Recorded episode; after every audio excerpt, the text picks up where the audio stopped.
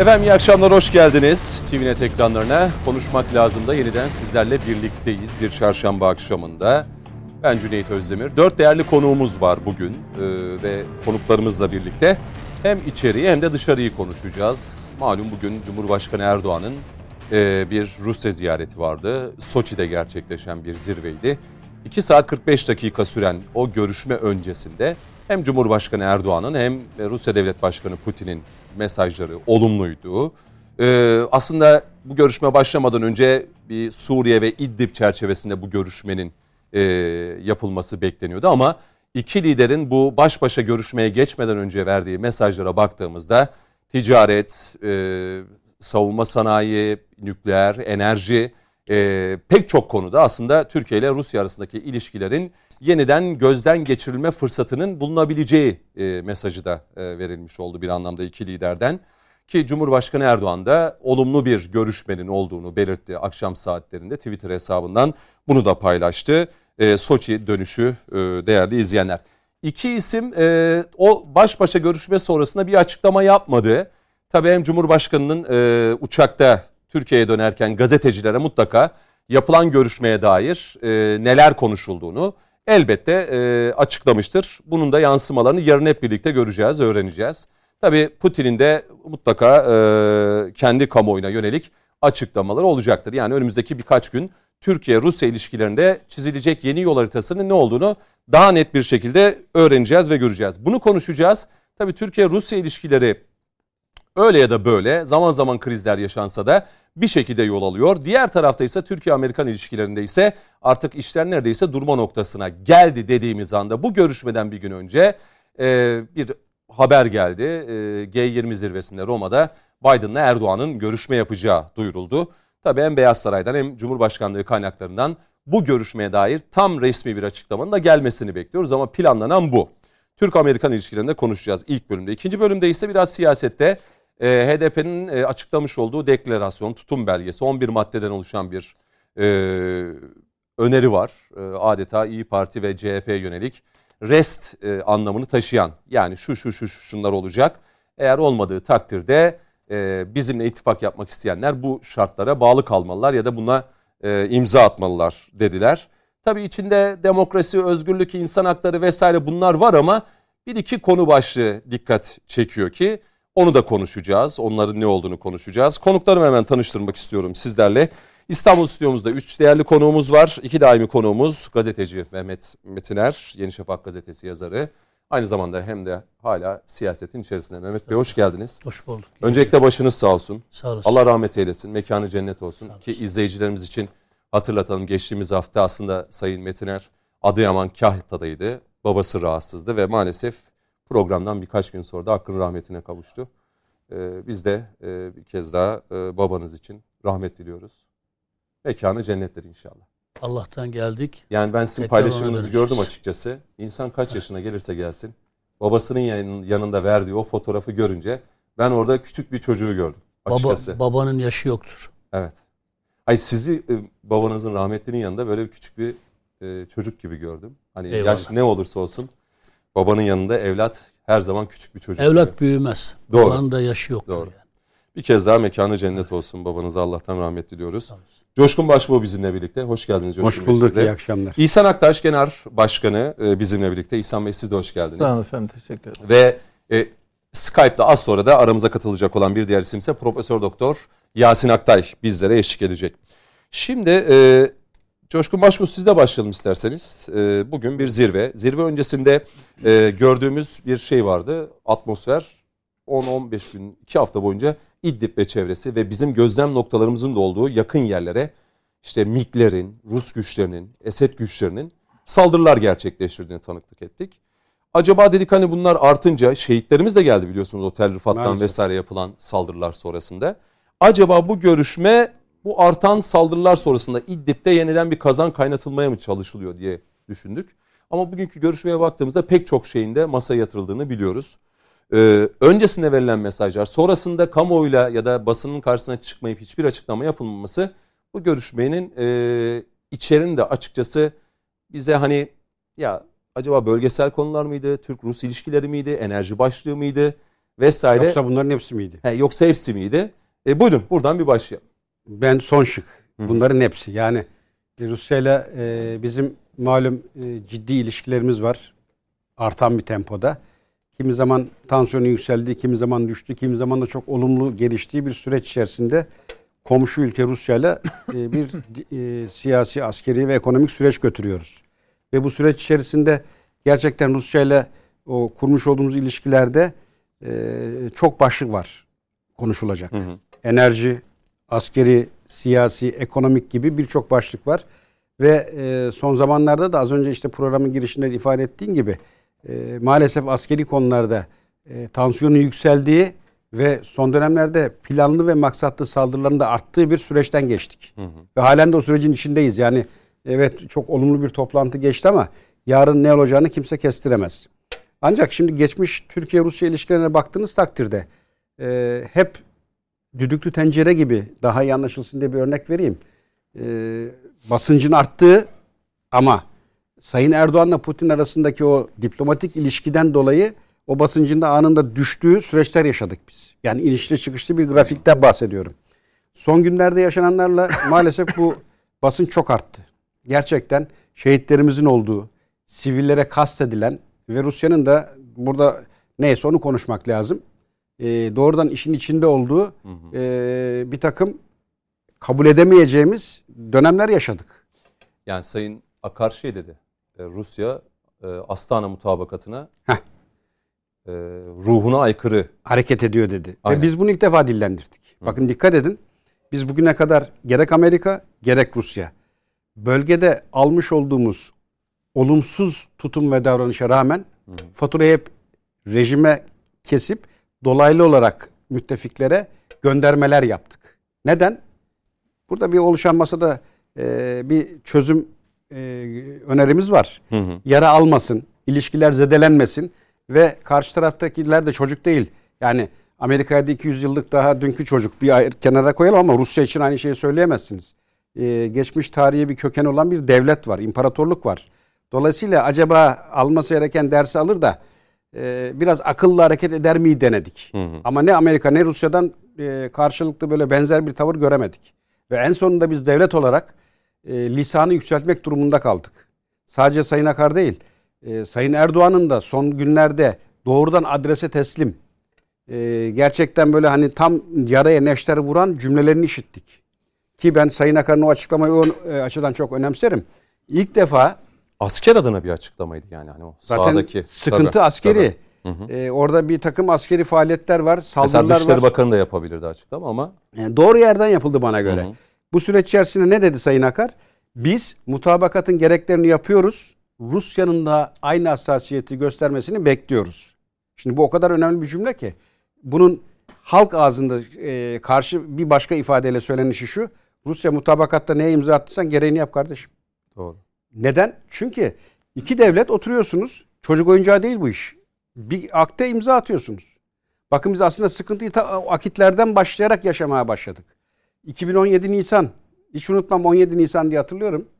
Ee, Amerika ile bu Suriye'nin kuzeyindeki meydana gelen olaylardan dolayı biz kararlılığı sahada gösterip harekat operasyona başlayınca Barış Pınarı'na Amerika havlu attı ve bir e, Yavuz hırsız taktiği uygulayarak bizimle masaya oturarak mutabakat imzaladı.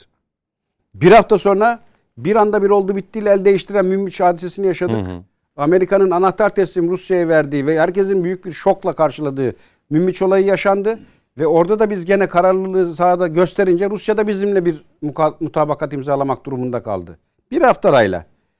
Birinde 120 saat, birinde 150 saatlik süre tanıdık. Hı hı. Dedi ki bakın buradaki terörist yapıları e, bu bizim hedef koyduğumuz bölgenin dışına atın. Biz de bu harekatı durduralım. Ve buna yönelik de imzalar atıldı.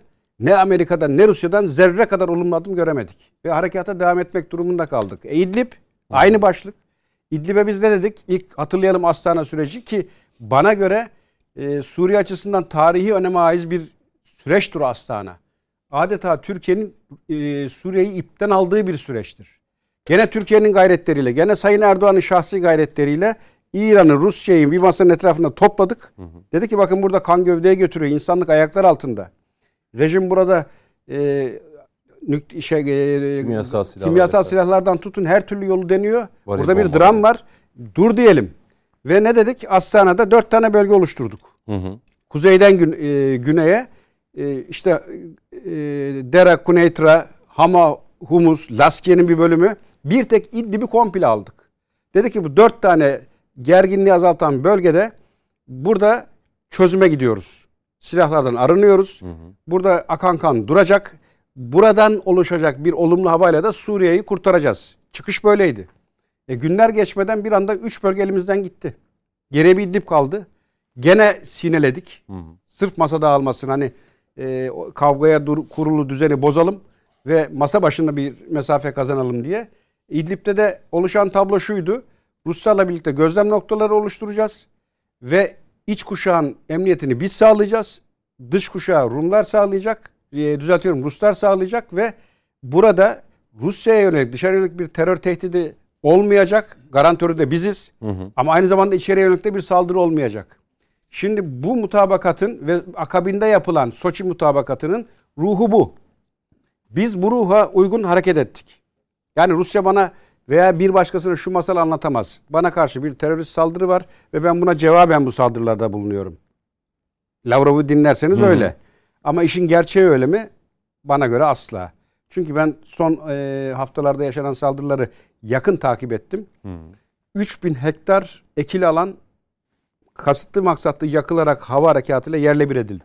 Nerede terör? Oradaki insanlar ekip biçmesin. Ya günlük yemeğini, Tabii. sofrasını, aşını kaynatacak. Nerede terör? E şimdi aynı coğrafyada kuzeye doğru maksatlı sürülen bir halk var, bir kitle var. İnsan bunlar. Ve bunların hepsi çoluk, çocuk, kadın, ihtiyar. E bombalanan yerler okullar, sağlık ocakları. Yani terörle iltisaklı olmayan nere varsa. E şimdi Türkiye bu durum karşısında diyor ki Ve kardeşim bizim diyor, de gözlem noktalarımızın çok yakın Hemen yanı yerleri. başları. Tabii, tabii Hatta yanı başları. zaman zaman işte bizi de sabrımızı sınayacak bir takım saldırılar. Bunlar hep planlı maksatlı yapıldı. Havadan Rusya, karadan İran ve rejim destekli büyük bir operasyonla karşılaştık. Zaman zaman işte tansiyon yükseldi. Bu görüşmeler, telefon görüşmeleriyle süreç e, bir şekilde e, geçiştirildi. Ama orada halen yaşanan sıkıntı var. Şimdi Türkiye bunlarla gitti Rusya'ya. Peki Türk-Rus ilişkilerinde yani olmazsa olmaz diyebileceğimiz en kritik başlık bu mudur? İdlib meselesi mi? Şöyle Mesela İdlib meselesi çözüm bulunamadı, halledilemedi.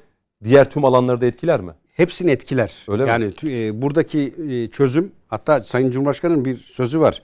Mesela Amerika'nın gözünden baktığımızda Türk-Amerika iliş, e, Rus ilişkilerinde işte bir S-400 konusu Amerika'nın artık olmazsa olmazı oldu. Yani bir S-400'den dolayı. Şimdi Rusya'da e, bakın Sayın Erdoğan'ın bir sözünü ben not ettim. Tabii. Barış Türk yani Suriye'de barış Aha. Türkiye-Rusya ilişkilerine bağlı diyor. Yani o derece hassas. Ama Suriye'deki bütün olay da İdlib'de düğümlenmiş değil. Tamam. En e, zirve yaptığı nokta İdlib. Fakat ortada Münbiç var. Ortada Tel Rifat var. Doğru. Buralardan almış olduğumuz saldırılar var. Halen alıyoruz. Daha geçen Afrin'de bomba patladı. Bombayı patlatanların geldiği yer Tel Rifat. Yani Rusya'nın hakimiyetiyle Doğru. olan bölge. Ve, Ve bize de YPG'de değil mi? Hem YPG orada hem Rusya orada. Kesinlikle ve bize 150 saat içerisinde boşaltacağız diye taahhüt ettiği üzerinden e, 150 ay geçtiği bölge. E şimdi oradan doğrudan o bizim normalleştirdiğimiz bölgeye yönelik saldırılar var ve planlı. Yani orada şu mesaj verilmek isteniyor. Buralarda güven değil gelmeyin kardeşim demeye getiriyorlar. Niye? Çünkü biz oraya geri göçü sağlamışız ve onu da genişletmek için ciddi hamleler yapıyoruz ki İdlib de bunun içinde. Bakın pek dillendirilmiyor. Ee, biz e, 100 bin tane biriket ev projesi var İdlib'de sahibi olduğumuz. Sadece bizim hem üstlendiğimiz. devletin hem de yardım kuruluşlarımızın aracılığıyla orada çok sayıda evet. Tabii İHA dahil e, orada ciddi bir faaliyet yürüyor ve bunun biz 50 binine yakını 35 bin teslim edildi. 50 bine de çok yakın bir sürede ulaşacak şekilde teslim çalışmaları var. Nerede? İdlib'de. Niye? Çünkü İdlib Türkiye'ye 130 kilometre sınırı olan kritik bir il. Ve burada o 130 kilometrelik sınırın nerede derinliğine ciddi bir mesafesi çadır kentlerle artık kuruldu ve oluşturuldu. Şimdi aşağıdan sizin o baskıladığınız insanlar nereye geliyor? Buralara geliyor. Doğru. E, çadır kentlerde yer kaldı mı? Kalmadı. Şu an bu insanlar ormanda, tarlada, bağda, bahçede, dağda yatıyor. E, önümüz kış. Şimdi bu kış sürecinde buradaki insanların sen hayatını nasıl idame ettireceksin? Göz göre göre ateş atamazsın ki bu insanları. Bunu bildikleri için aşağıdan baskı uygulayarak Türkiye'ye yönelik bir e, göç dalgası başlatmak üzere sinsi plan var. Hatırlayalım bizim geçtiğimiz programlarda Afganistan'daki göçü konuşurken hı hı. sınırlar yol geçen anı diye bir takım odaklar hareketlendiğinde ben şu cümleyi kurmuştum e, öyle hatırlıyorum. E, bu cümleyi kuranlar maksatlı kuruyor. Cesaret varsa bütün kimliklerini bıraksın geçsin sınırın öbür tarafına bir denesin bakalım Türkiye'ye girmeyi. Hı. Hakikaten yol geçen anı mıymış? Yoksa o Mehmetçik yakaladığını e, anında derdest edip etkisiz hale getiriyor muymuş? Bir denesin dedim o e, bir takım odaklara. Hmm. E şimdi onu da değerlendirirken bu göçte sinsi bir plan var Afganistan'la ilgili ama aynı şekilde İdlib'de de bir takım hareketlenmeler var. Orada da Türkiye yönelik iç siyaseti hareketlendirecek bir göç dalgasının hazırlıkları yapılıyor demiştim. Kastım işte bugünlerdi. Yani Rusya da mı bizi zora sokmaya çalışıyor? Ya burada şimdi şunu görmek lazım. Devletlerin... Şimdi orada devam ederse bu şiddete, bombalamaya e oradaki göç bizi zorlayacak. E zaten işte onun için biz söylemi Hı. yükselttik. Sayın Akar niye durduk yerde doğrudan Rusya'ya adres vererek biz mutabakatın yerini e, gereklerini yapıyoruz. Siz de aynı hassasiyeti gösterin dedi. Orada kibarca dedik ki kardeşim bak burada Amerika da aynı şeyi söyledik. Burada eğer gereğini yapmazsanız biz devlet olarak kararlıyız. Bu bölgeyi halledeceğiz dedik. O tansiyonu biz kaldıramayız. Ve bakın göreceksiniz Irak'ta başlayan harekatlar yakın zamanda. Mesela Putin'i ben bugün dinlerken devam edelim belki hani İhsan Bey'den de Mehmet Bey'den de görüşler alacağım. Ee, o görüşme öncesinde dinlerken mesela Karabağ konusunda Türkiye ile hani bir anlaşmaya varmış olmaktan dolayı yani hani böyle beli, böyle belirgin bir memnuniyet değil ama hani Karabağ konusunda Türkiye ile Rusya'nın bir e, anlaşmaya vardığını söyledi. Bunu da deklare etti yani Erdoğan'la görüşmesinin hemen öncesinde. Ee, ama hani baktığımızda hem Amerika'nın hem de Rusya'nın da İhsan Bey e, Suriye'de PYD ve YPG ile inanılmaz bir ilişkisi var. Ya maalesef konular çok karışık da bir genel hı hı. çerçeveden buraya gelebiliriz aslında. Hı hı. Yani e, Suriye İçerideki eleştiriler üzerinden bence gidelim. Tabii, yani şimdi Türkiye Rusya ile görüşse hı hı. bakıyorum muhalefet aa apayrı bir tablo ortaya ya çıkıyor. Ya o bizi şuna sürüklüyor. Hı hı. Şimdi bir hakikati ortaya koymak var, bir de adamların tezviratlarına yetişmek var. Bence biz doğru bilgiyi ortaya koyalım. Hı hı tezvirat sahipleri oradan payını alsınlar. Yoksa şu an bizim işte AK Parti'ye yakın medyanın tek işi adamların tezviratlarla uğraşması da evet. şimdi şöyledir. Bir politik analiz yapıp bir siyasi çıktı olarak önünüze bir fikir koysalar siz de karşı fikir koyarsınız. Yani akşamdan söyleyip sabahtan unutacakları yüzlerce e, asılsız, met, mesnetsiz ve siyasal karşılığı olmayan cümle kuruyorlar ki bence onların şey üzerine gitmeyelim biz tezviratlar Peki. üzerine. Gidemezsin zaten 180 derece. Yani, bir de şey yapmaz da yani yetişilmez de. Şimdi şeyde Suriye İç Savaşı'nda Türkiye bir problemle karşı karşıya kaldı. Gördüğü şey şuydu. Yani hani e, uyuridik uyar, uyardılar şeyi var ya. Hı hı. Türkiye Suriye İç Savaşı'nda Türkiye gördük ki aslında geleneksel anlamda uluslararası ittifakların tamamı çöp olmuş. Yok yani. NATO ittifakı, Türkiye-Amerika ilişkileri, Rusya, Varşova falan filan bunların hiçbirisi yok. Karşıya karşı karşıya kaldığımız durum ne? Aslında müttefik zannettiklerimiz muhtemelen aleyhimize çalışıyorlar. Hani daha kibarca muhtemelen diyorum. Sonra Türkiye bir şeye karar verdi ve karar verdiği zaman da şartları çok zordu aslında. Yani şunu açıkça söylemek lazım. İşte birinci parti Ahmet Hoca'nın dış politika sürecinde biz Suriye'de yenildik. Yani bunu Türkçe söylemek lazım. Hı hı. Ve biz sınırın dışına itildiğimizde Suriye'de e, devamında da üç tane terör örgütü arkamızdan geldi. Yani bir yenilmişsin. Amerika karşı tarafa geçmiş, rakibin olmuş. İran bir taraftan rakibin, Rusya İran ittifak yapmış. Ve muhtemelen bizim dış politika kurgulayıcıları ya da o müthiş zeki abilerimiz e, Suriye Savaşı'na girerken Rusya etkisini de hesaba katmadan girdiler. O iç savaş mevzusuna girerken. Şimdi karşı karşıya kaldığımız durum ne? PKK toprak koparmak için geldi. Ya yani bu İran'ın politikasıydı. İran'ın, Esad'ın, e, ABD'nin ortak projesiydi. Neydi? PKK gelecek, işte şehirleri işgal edecek, ordu güç yetiremeyecek ve bir toprak koparma girişimiydi. Peki DAEŞ, FETÖ gibi dinsiz bir örgüt. Ya bu dinsizliği çok bilinçli kullanıyorum. Dinle alakası yani e, İslam'ın ve şeriatın maksadının dışında kurulmuş hmm. örgütler ve İslam'la alakalı bir gayeleri olmayan iki dinsiz örgüt.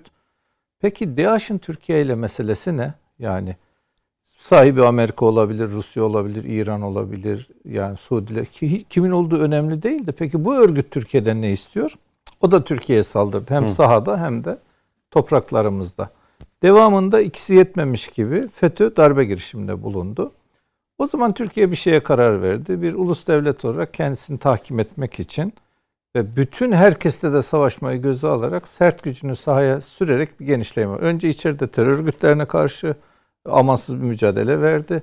Sınır güvenliğini e, tehditten korumak için 30 kilometre ileriye itti orayı ve biz hem Amerika Birleşik Devletleri hem Rusya, Afrin'de Rusya ile, Barış Pınarı'nda Amerika ile ve Fırat Kalkanı'nda da doğrudan DAEŞ'e karşı dünyada Bunu savaş yapmak açan mecburiyetindeydik. Zorunluyduk ve o devamında şunu getirdi. Türkiye e, aslında bir yönüyle bu can havliyle mücadeleye giriştikten sonra da aslında sert gücüyle dünyada bir genişleme yaşadı. Bu genişlemeye fırsat veren bazı şeyler vardı. Bu Trump Avrupa'yı darmadağın etmişti. İşte Biden gelip biraz toparlamaya çalışıyor. Aslında Avrupa ülkelerinin de siyasette etkisizliği e, bizim bu ABD ile karşı karşıya gelmemizde hı hı. Avrupa Birliği'nin de uluslararası ilişkilerde sıfıra yakın etkisinin olduğunu da Türkiye görmüş oldu.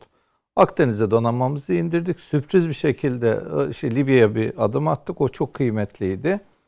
Ha bu sefer şöyle düşünün.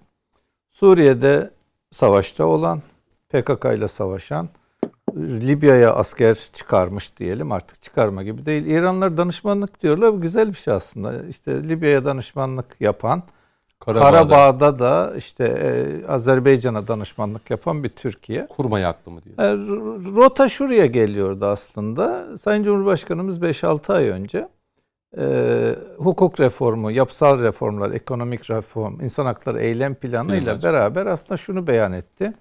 Dedi ki biz sert gücümüzde bir genişleme yaşadık. Bu genişlemeyi ancak daha iyi demokrasi, daha iyi diplomasi ve daha iyi ekonomiyle sürdürebiliriz diye bence Biden görüşmesi sanki bu sürecin bir işareti gibiydi. Öyle. Bu arada bu süreçte Avrupa Birliği toparlandı. Bence Türkiye'de çabucak Avrupa Birliği ile zımmi dengeli, zımmi diyorum dengelerini kurdu. Devamında Mısır'la ilişkilerde bir normalleşme süreci geldi tam olmasa da Körfez ülkeleriyle, Körfez ülkeleriyle başladı. Bu nedir aslında? Biz bir genişleme yaşadık. Ee, Coşkun Hocam bunu daha iyi bilir. Bir güç tehdit olarak algılandığı zaman devamında herkes o tehdit olan güçle diyalog kurmaya çalışır. Aslında Türkiye'nin 10 yıldır geldiği nokta bu. Geçen İsrail'de bizim parantez içerisinde onunla da oturup konuşacağız galiba. Diyorum ki e, bir 10 yıl önce Türkiye ile oturan İsrail ile bugün oturan e, İsrail aynı Türkiye ile oturmayacak. Daha güçlü bir Türkiye olsa. İkincisi bu İbrahim Anlaşması'ndaki bütün Arap ülkeleri tapularını götürseler İsrail Başbakanı'nın önüne koysalar Türkiye-İsrail ilişkileri normal normalleşmeden İsrail de kendini güvende hissetmeyecek. Bu tehdit anlamında değil. Nihayetinde bu İstanbul 600 yıl bölgeye başkentlik yapmış. Tel Aviv'deki yöneticilerin en az %40-50'si İstanbul kökenli. Ve oradan baktığı zaman İstanbul'u imparatorluğun başkenti olarak görüyor. Yani İstanbul'un bir ili olarak görmüyor. Dolayısıyla buradan baktığınız zaman Türkiye'nin geldiği noktada iki tane büyük devletle ilişkisi var. Bir, Türkiye bir bölgesel güç olarak çok yönlü, çok taraflı diplomasi uygulayan bir ülke pozisyonuna İki geldi. ülke de bunu artık biliyor mu İhsan Aktar? Ha, geliyorum işte tam oraya ha. geliyorum ben de. Şimdi bu çok yönlü, çok taraflı diplomasi konusunu bir bizim Cumhuriyet Halk Partisi'nin, İyi Parti'nin ya da bu küçük partilerin hmm e, düzeyinde insanların anlama kabiliyeti yoktur. Onlar soğuk savaş çocukları yani. Soğuk savaş retoriğinin dışında bir retoriği Cumhuriyet Halk Partili birisi. İyi Parti zaten İyi Parti daha çok NATO'cu bir parti yani. Bunların kavrama imkanları yoktur. Tayyip Erdoğan da okuma şansları yoktur. Onların çünkü okuma biçimleri farklı. Şimdi e, dünya devletlerinden Rusya yani problem alanlarımızı sayalım. Suriye doğrudan Türkiye, Rusya aslında rekabeti var. Hmm. Kafkasya bir türlü rekabet alanımız. Libya aslında bu Amerika Birleşik Devletleri'nin ve Avrupa Birliği'nin ne kadar kör, ne kadar izansız olduğunu gösterir ki Libya'nın arka bahçesine getirip Rusya'ya göz kırpabiliyorlar ki bu çok yani şöyledir dış politika açısından dünyanın en büyük zaafı de, olarak değerlendirseniz AB'yi ve Amerika Birleşik Devletleri'ni deseniz ki ya salak olsanız Rusya'yı oraya koymazsınız. Eliyle getirdi hocam. Tabii tabii. Fransa eliyle tuttu tabii. getirdi Rusya'yı. Niye? Çünkü kendi mecalleri yok yani ki yine de güç Hı-hı. getiremiyorlar. Şimdi gelinen noktada bu dip konusunda az buçuk bir değinip şey geçeceğim. Bu Hayır, şey şey geçeceğim. Yani bu iki ülke dediniz ya oraya geleceğim. Ee, hani siyaseti okuyamıyor dediniz içerideki Hı-hı. muhalefet partileri. Dışarıya gelelim. Bu iki ülke bizi artık bölgesel güç olarak görüyor mu, kabul ediyor mu? Tabii şöyle Rusya yaklaşık 10 alanda karşılıklı çıkar çatışmamız olmasına rağmen Türkiye'nin gücünün farkında rasyonel bir devlet ve rasyonel bir devlet olarak Türkiye ile zaman zaman çatışma, zaman zaman diplomasi Türkiye'nin saygınlığını muhafaza eden bir yapısı var görüşmelerden. Amerika Birleşik Devletleri nasıl ki bizim bu Cumhuriyet Halk Partisi zihniyeti tek, kendisini hala tek parti dünyasında zannediyor. Amerika Birleşik Devletleri de kendilerini, kendisini hala soğuk savaş döneminin güçlü Amerikası zannediyor. Ve bir türlü Türkiye'yi okumaya yanaşmıyorlar. Tehdit, kısıtlama. Bir de çok enteresandır aslında Amerika Birleşik Devletleri ile bizim ekonomik ilişkilerimiz bir çok üst düzeyde değil. Tamam bir karizmatik durumları var. Ticaret hacmimiz Dünyayı. Hani etkilememeleri var. Mesela Türkiye'nin Avrupa Birçok Birliği ülkenin gerisinde. Şöyle Avrupa Birliği ile Türkiye ilişkileri ABD-Türkiye ilişkilerinden bin kat daha kıymetli rasyonel olarak. Te- şey olarak yani sembolik olarak Amerika ilişkileri daha kıymetli duruyor ama rasyonel olarak baktığın zaman ticaret, alışveriş, yakınlık, komşuluk bir sürü alanda Tabii. daha çok iç içeyiz. Şimdi Rusya Türkiye'nin bu bölgesel rolünü kabul etmiş ve Türkiye'yi zaman zaman müzakere edilebilir, zaman zaman çatışılabilir ama en kritik anda bile masaya oturduklarında bir çözüm konuşabildikleri bir ülke olarak görüyor. Ve bence bölge ülkeleri de zaman zaman bunu kavradı. Mesela Suriye Savaşı'nın başında İran Türkiye gücünü muhafaza edin. Bugün şey mukayese edin. Bugün edin. Bugün Değil mi? Muhtemelen e, İran da kendisini Türkiye kadar pozisyon olarak güçlü ya pozisyon derken siyasi pozisyondan işte bütün alanında güçlü hissetmiyordur. Bence bu geriye bu bıraktığımız 7-8 yılda Türkiye bir ulus devlet olarak kendini tahkim ederek ve dünyada bu mevzuya ilk uyanan devlet olarak önemli bir pozisyon elde etti. Burada iki tane, ikincisi Amerika Birleşik Devletleri asla bu saygınlığı okumaya niyetli değil. Bazen şöyledir yani Osmanlı İmparatorluğu gerilemeye başladığını 200 yıl sonra ancak anlamış yani. Ya ne oluyoruz galiba bir şeyler var diye. Bir imparatorluk kibrinden Amerika Birleşik Devletleri henüz vazgeçmedi. Bir şeyle de bunu tekit edelim. Sadece kibirle ilgili değil. Bu şey polis akademisinin bir güvenlik şey sempozyumu vardı. DAEŞ ayağını ben yönetmiştim. Orada İngiltere'den gelen çok kıymetli bir akademisyen kürsüden şunu söyledi. Arkadaşlar şu an Avrupa Birliği ülkelerini temsil kabiliyetinde liderimiz yoktur dedi. Hani Osmanlı'da katı rical derlerdi ya devlet adamı eksikliği. Şu an Batı'da büyük oranda bir Doğru. devlet adamı Ki eksikliği Merkel var. gidince iyice Ne Amerika Birleşik Devletleri'ni taşıyacak güçte, vizyonda bir lider var. Ne de e, Fransa'yı ne de başka yeri. Belki şu şeyde Johnson'da biraz azıcık şey, böyle Türklük var ya o bir şeyler yapabilir galiba diye bakıyoruz ona. E, Neydi? şimdi Dedesi- dedesi şartlar miydi? böyleyken İdlib'le alakalı bir mevzuyla kapatayım. Tabii, hemen Şimdi alayım. ABD'nin bir Bu arada Profesör Doktor Yasin Aktay da bizimle birlikte. Ee, Yasin Bey siz de hoş geldiniz yayınımıza. Hoş, bu, hoş bulduk. İyi yayınlar diliyorum. İyi Evet, akşamlar. kulağınız bende. Ee, yani bu ara evet. klimayı biraz daha Dinliyorum. sıkıyor çünkü evet. terlediğimizde hasta Peki. olduğumuz anlaşılabilir yani. Peki Evet, evet. biraz klimayı açalım ya da Klima- kapılarımızı açalım arkadaşlar. Açıldığında sorun, yani. Açılmadığında şey başka bir sorun. Klimayı Peki. biraz açtıralım. Peki. Şimdi Buyurun. e, İdlib'le alakalı ABD bölgeye hakimken bir projesi vardı. Bir baskın yapıp şey üzerine İdlib üzerine 1 milyon insanı Türkiye sınırından geçirmek ve içinde 30-40 bin tane de silahlı unsuru Türkiye topraklarına sokmak. Bu Amerika'ya nasip olmadı. Sonra bunu İran'la Rusya devraldı. İşte zaman zaman rejimle Rusya ortak hayal kurdular. Aslında Türkiye burada işte Barış Kalkan, Fırat e, Barış e, Pınarı ve Fırat Kalkan'da olduğu gibi sert gücünü getirdi bunların karşısına koydu. Bence bu işte o 20'ye yakın askerimizin şehit edildiği e, olaydan sonraki çatışmalarda Hı hı. biz sadece e, gariban Esad ordusuyla çatışmadık. Aslında 34 üç devletle, üç, üç devletle savaştık. Ve bir bakıma da sahada da Türk ordusuyla karşılaşmanın neye karşılık geldiğini bütün devletler de biliyorlar orada. Dolayısıyla e, İdlib'de biz yani İran bastırdı, Rusya bastırdı, bütün her yeri bombaladı. Bir milyon kişi Türkiye'ye geldiğinin karşılığı yoktur. Sınırda karşılayıp orada muhafaza etme, orada tutma Hı hı. şeyini resmini Türkiye gösterdi.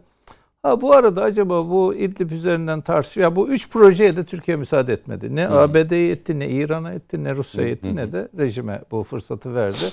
Acaba e, Suriye'de e, işte kalıcı çözüm Türkiye ile e, şeyin Rusya'nın önüne koyduğu bir mesafe olabilir mi? Bu arada son dönemlerde mesela Rusya-İran ilişkilerini fazla kafa yoramadık. İran ya sahayı tuttuğu için sesini çıkarmıyor ne de olsa ben yönetiyorum Esad'ı kim ne yaparsa Ya yapsın. görüşmelerde genelde İran, ya da Türkiye, Rusya Rusya'yı gördük. ya da Rusya İran e, geriliminden İran baskılanmış olabilir. O konuda bugünlerde yani çok yeni bilgim yoktur. Ya Ama gördüğümüz şu Hayır genelde mesela Astane'de vesaire hep o üçlü görüşmeler oluyordu. Tahran'da yapıldı, İstanbul'da, Moskova'da. Ya Türkiye Şimdi- e, devlet olarak şöyle bir pozisyonu var. Diplomasiyi alabildiğini, alabildiğini kullanıyor. Peki. Fakat zor durumda karşı karşıya kaldığı zaman da sert gücünü sahaya sürmekten çekinmiyor. Zaten e, muhatap devletleriniz bu kabiliyetinizi bildiği için de onlar da o aşamada gelip sizinle Sivillere konuşuyor. karşı yumuşak güç, düşmana Hakikaten karşı, karşı da o sert gücü Yani Gösterdik el yani, cümle evet, yani, gösterdik. Rusya Türkiye ilişkileri daha rasyonel, daha çok kavga alanımız var, daha çok çatışma alanımız var, daha çok ticaret alanımız var. Daha rasyonel ABD Türkiye ilişkileri Onu ayrıca bir soracağım. evet, yani- Onu ayrıca bir soracağım. Yani Rasyonel hani bu olmayan bir G20 zeminde- hamlesi, Evet, orada bir görüşme. Ee, Sayın Metiner size bir devam edelim. Yani e, Sayın Cumhurbaşkanı e, New York'tan dönerken aslında hani biz Türk-Amerikan ilişkilerine biraz yoğunlaşmıştık. Sonra bir açıklandı. Soçi'de Rusya'da Putin'le görüşecek diye. Ama Sayın Cumhurbaşkanı Rusya'ya gitmeden önce ne dedi? Ben hani birçok başkanla da çalıştım ABD'de. Hani oğul Bush'tan tut da ilk kez böyle bir başkanla karşılaşıyorum ve ilk kez böyle bir tutumla karşı karşıyayım. Dolayısıyla bir eleştiri vardı burada. Net bir eleştiri. Sonra Cumhurbaşkanı Soçi'deydi Putin'le e, görüşmeden bir gün önce bir haber geldi ki G20 zirvesinde e, Biden'la Erdoğan arasında bir görüşme olacağı şeklinde bir haber de duyduk. Önce Türk-Rus ilişkileri ve Türk-Amerikan ilişkileri. Yani Amerika ile biraz yakınlaşsak içeride hemen böyle başka bir eleştiri geliyor. Rusya ile biraz yakınlaşsak işte Amerika ile e, neden uzaklaştık diye. E, bu eleştiriler hep geliyor muhalefetten. Yani o gün ben de gördüm Sayın Kılıçdaroğlu so- sosyal medya hesabından bayağı bir Cumhurbaşkanı'na yönelik sert eleştirilerde bulundu. Şimdi Rusya ile yapılan bu görüşmede ne olduğunu bir görelim yarın. Bakalım açıklamalarda ne var. Siz nasıl görüyorsunuz Sayın Metiner? Ya ben Yani Türkiye daha mı Rusya'ya yakın? Amerika'dan uzaklaşıyor muyuz? Amerika bizden zaten uzaklaştı. Ee, bundan sonra biz Amerika ile yakınlaşır mıyız pek emin değilim. Hı hı. Yani bu anlamda ben anti-Amerikancı bir insanım. Devletimiz, hükümetimiz Amerika ile ilişki geliştirebilir. Bunda hiçbir sakınca görmem. Ama duruşumdan zerre kadar ödün vermem şahsen. Amerikan e, Amerika siyasetine göre belirlenecek olan bir dış politikayı da sağlıklı bulmam. Hı hı. Dış politika zaten güven temelli bir politika değildir. Yani Türkiye-Amerikan ilişkileri yeniden bir rayına otursa bile iki tarafın güvensizliği devam eder. E, çünkü FETÖ desteği devam ediyor, PKK-PYD desteği devam ediyor vesaire vesaire. İçeride Erdoğan'ı devirme projesi devam ediyor e, vesaire vesaire. Rus ilişkisinde şöyle bir şey gözlemliyorum ben. E, sorunlu bir samimiyet ilişkisi. Yani sorunlu. Sorunlar var ama Tabii ki yani. samimi bir şekilde bu sorunlar. Ama mesela işte Türkiye'nin Kırım politikası Rusya'yı rahatsız ediyor. Ukrayna politikası Rusya'yı rahatsız ediyor. Ee, çünkü e, SİHA'ların, İHA'ların Ukrayna'ya verilmiş olması gerçekten e, Rusya'yı çok ciddi bir biçimde rahatsız ediyor. Peskov'un açıklamalarında da e, Dimitri Peskov'un e, e, Putin'in sözcüsü e, bu, bu rastlanabiliyor. Zaten Sayın Putin de e, yani soruna dikkat et. Yani sorunlu bir ilişki alanına dikkat etti. Bu yalnız dış ben dış politika uzmanı değilim ama e, bir Putin siyasetçi dedi ki, olarak Erdoğan'la sorun yaşıyoruz dedi. tabii ki Bunu tabii söyledi ki açık açık. Sorun yaşıyoruz E, dedi. yaşıyoruz tabii Doğu Akdeniz'de de yaşıyoruz.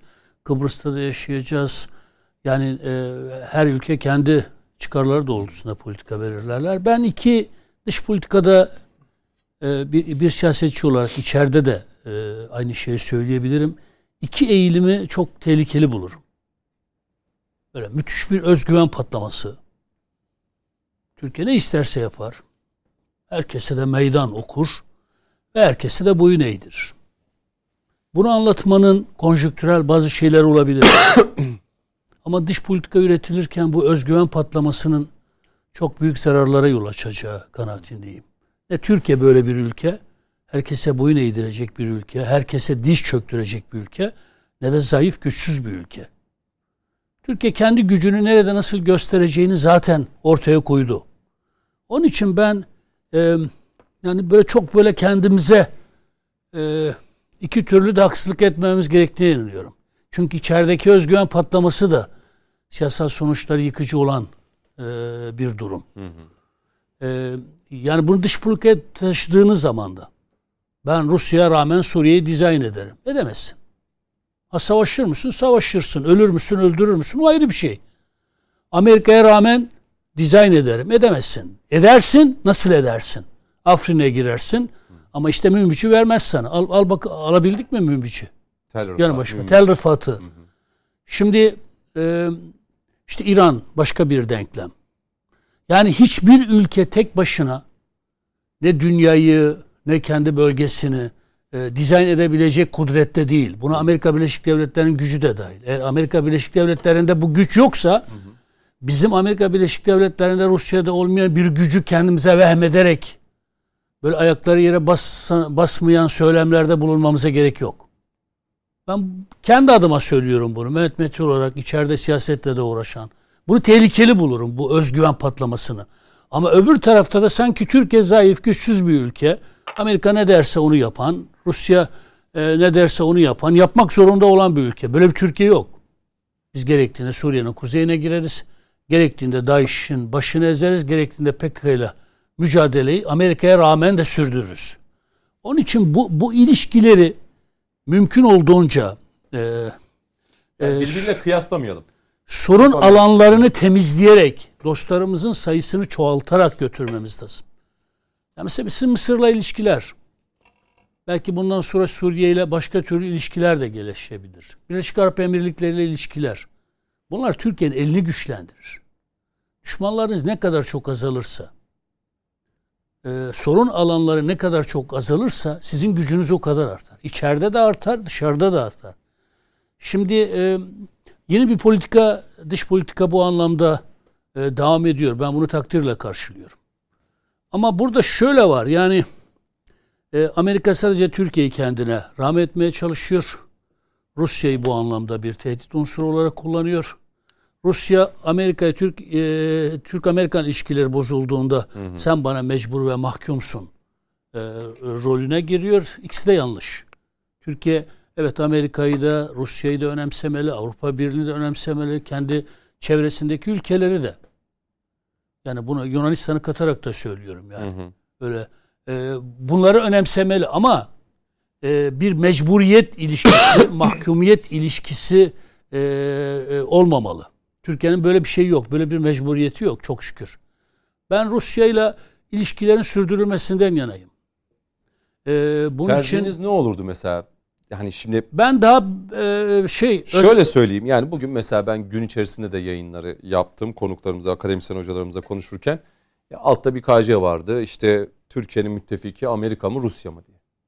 Her ikisi. Bazen hiçbiri. Bazen hepsi. Yani Rusya'nın da müttefiklik yani Rusya ile bir müttefikliğimiz yani şöyle, yok ama konjüktür değişti. Yani eski kalıplar olmuyor. Hı. Yani Rusya ile de müttefikim deseniz zaten değilsiniz. ABD evet. ile de zaten ama şöyle bir hafta onunla 15 gün önce 3 ay birisiyle artık şey uluslararası ilişkiler böyle gidiyor. Yani çoklu bir dış politika var. Yani Hı. şu bir evet. örnek vereyim Metin Mehmet abi devam etsin. Yani İran, Amerika şeyde Suriye'de birbirlerinin can düşmanı yakaladıkları yerde birbirlerini öldürüyorlar. Ya Irak'a gittiler ABD ordusu, İran ordusu, Haçlı Şabi, ne kadar belalı örgüt varsa hmm. DAEŞ'e karşı savaştılar. E, DAEŞ de ABD'nin ürettiği bir örgüttü. Dolayısıyla şeyle ilişkiler çok hmm. kalıplara sığmıyor artık. Yani e, Türkiye'nin gücünü doğru yerde e, kullanmak lazım.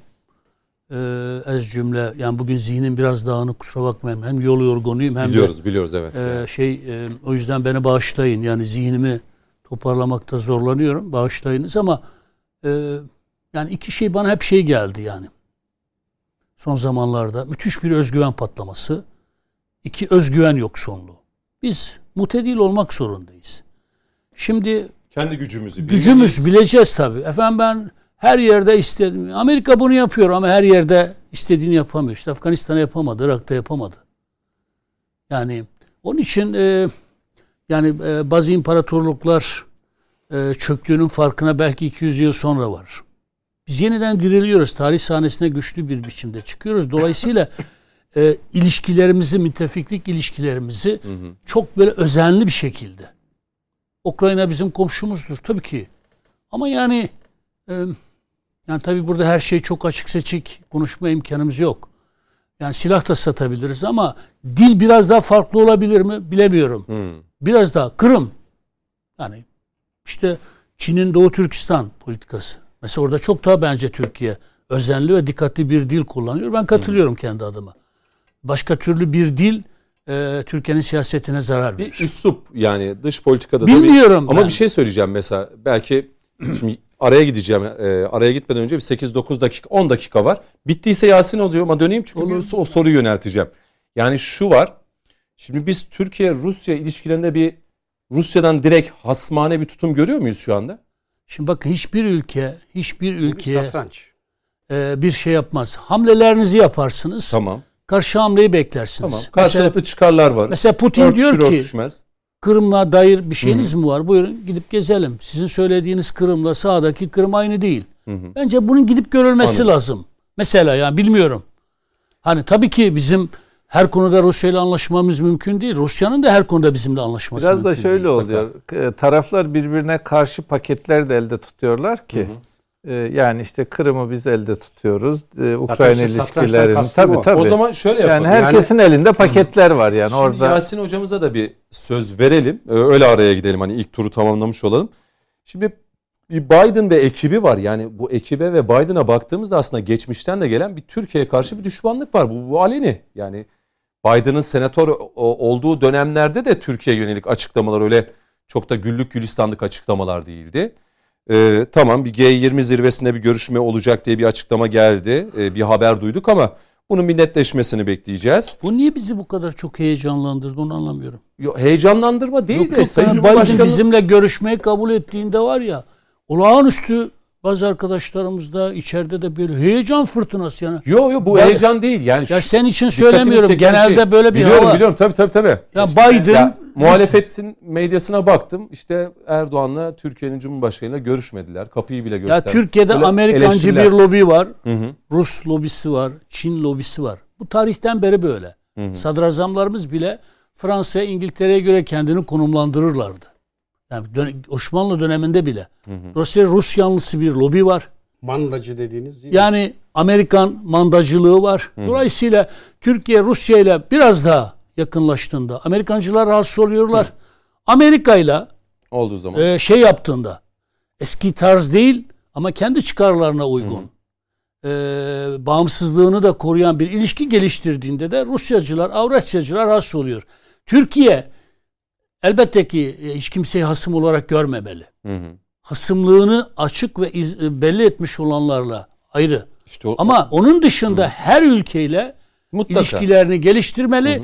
Dolayısıyla bir ülkenin bir diğer ülkeyle olan sorunları konusunda konuşurken de bence bu hassas dönemde biraz daha özenli bir dil, Peki. dış politika uzmanı olmamakla birlikte beşeri ilişkilerden biliyoruz çünkü. Acaba farklı bir dil geliştirilebilirse daha bu sorun alanlar azaltılabilir mi diye düşünmüyor Peki. değilim. Yasin hocama o zaman döneyim. Yani bu asmane tutum bizden kaynaklanan bir şey değil ama Amerika'nın tutumundan dolayı e, biz de içeride e, yani Türkiye'de birçok kanalda şu anda bu konu konuşuluyor. E, yani Türk-Amerikan ilişkileri, Türk-Rus ilişkileri. Yasin hocam bir bölüm vereyim. Araya gidelim sonra dönüşte tekrar sizle başlayacağım. Buyurun. Tamam.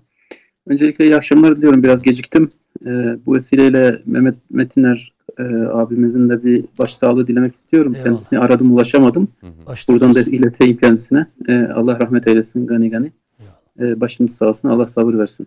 geçmez. tabii Amerika-Türkiye e, ilişkilerinin son zamanlarda e, çok güllük gülistanlık olmadığı, çok açık açık aşikar olmasında e, beklememek lazım. Amerika'nın aslında Orta Doğu politikası genel olarak Türkiye'nin e, Türkiye'nin Orta Doğu ile ilgili hayalleri, Türkiye'nin Orta Doğu ile ilgili e, umutları e, ve vizyonuyla çok paralel gitmiyor. E, daha doğrusu Amerika'nın e, Amerika'nın Türk e, Orta Doğu ile ilgili genel politikaları e, Türkiye'ninkiyle çok e, uyumlu gitmiyor. E, bir şu açıdan bir de başka bir şey daha söyle hemen başlangıç e, klişesi olarak e, belki de söylemek gerekiyor ki e, Amerika'nın Orta Doğu politikası aslında tam bir fiyasko. Kendisi açısından da bir fiyasko.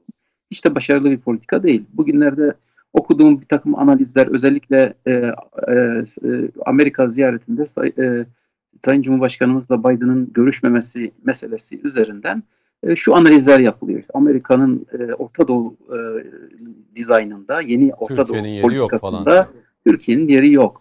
Bugün ben ona başka türlü bir cevap verdim. Dedim ki e, bilakis Amerika'nın Orta Doğu perspektifinin bir geleceği yok. Amerika'nın Orta Doğu perspektifi e, daha doğrusu e, Orta Doğu artık Amerika'nın perspektifinden oku, Orta Doğu'nun geleceği artık Amerika'nın perspektifinden okunamaz.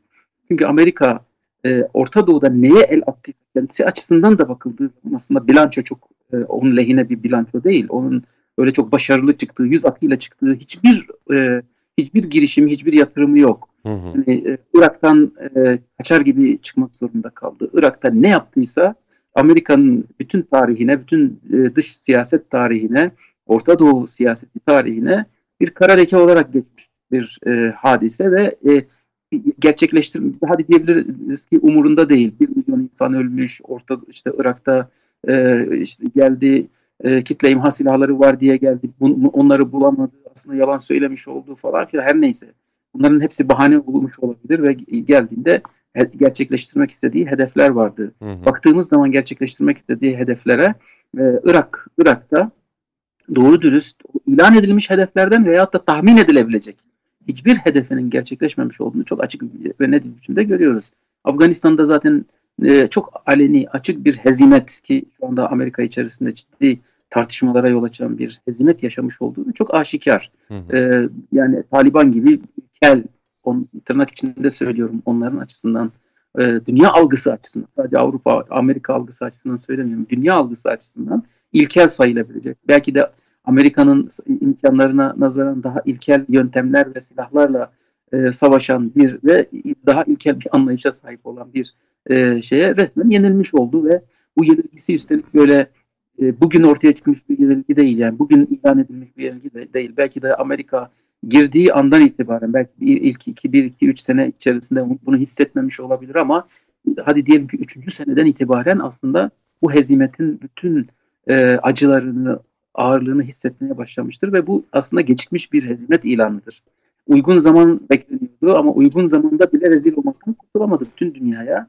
imajını yerle bir etmekten kurtulamadı Amerika. Şimdi Amerika'nın Amerika böyleyken sırf e, e, Erdoğan'la Sayın Cumhurbaşkanımızla görüşmemiş olmasından dolayı sanki Avrupa e, Amerika'yı e, Orta Doğu'yu yine o şekillendirdi. Allah aşkına Amerika'nın Orta Doğu'da herhangi bir ülkede el atıp da başarılı çıktığı herhangi bir durum söyleyin. Şimdi Amerika'nın diyelim kendi modelini ihraç mı etti? Kendi modeli işte e, hadi iyi kötü Bush döneminde biliyorsunuz bir tarihin son teorisinin de teorik altyapısının veya ideolojik altyapısının oluşturduğu bir dönem vardı. İşte Irak'a demokrasi götürmek, oraya buraya demokrasi götürmek, insan haklarını savunmak falan. Bu söylem birazcık şey götürdü. Bir, bir süre dünyayı oyalamaya, bir süre hı hı. dünyanın gözünü boyamaya belki de yetti. Ama e, sonuçta getire getire neyi getirmiş olduğunu Irak'a görmüş olduk. E, bugün artık Amerika'nın e, Amerika eğer süper bir güç ise dünyaya en azından temsilini yapması gereken bir takım değerlerinin olması, ideolojilerinin, ilkelerinin olması veya bir vizyonunun olması gerekiyor. O vizyonla hiçbir şekilde bağdaşmayan, hani Amerikan rüyası denilen o vizyonla hiçbir şekilde bağdaşmayan bir Irak ortaya çıktı itibariyle. İşte orada Ebu Hureyb cezaevindeki vahşetler, arka planında e, bir milyona yakın insanın ölümü, e, iyice iflas etmiş, doğru dürüst tutunamayan, dikiş tutturamayan bir ülke. İran'a altın tepsiyle sunulmuş bir devlet. Yani bütün imkanlarıyla birlikte neresinden bakarsanız aslında e, kendi kendi düşmanına yani yıllardır düşmanı olarak gördüğü, düşmanı olarak ilan ettiği, konuştuğu, sunduğu İran'a e, adeta altın tepsiyle bir e, Irak sunmuş olduğu, bütün kaynaklarıyla birlikte bir Irak sunmuş olduğu e, netice itibariyle oradan kaçar gibi çıkmak zorunda kalmış durumda. E, bugün dün e, bir şey oldu biliyorsunuz. Bir toplantı oldu. Kuzey Irak'ta Erbil'de zannediyorum. Bir e, toplantı oldu. E, İsrail'le normalleşme adımı atıldı. E, Irak'ta e, yani normalde Amerika'nın kurmuş olduğu devlet içerisinde e, bir devlet yapısı içerisinde Irak e, bu toplantıyı yok saydı ve bu toplantıya katılanları suçlu ilan etti. Bu aslında ilginç bir şey. Benim açımdan gerçekten takdire şayan bir adım olmuş oldu. Amerika'nın e, İsrail'le politikalarının e, İsrail'le e, İsrail'le normalleşme politikalarının Irak'ta yani Amerika'nın kurmuş olduğu bir devlet içerisinde bile bu şekilde karşılanabiliyor olması Irak'ın bugünkü yönetiminin bile Amerika'nın güdümünde tam güdümünde yüzde yüz güdümünde olmadığını da e, gösteren bir hı hı. E, durum.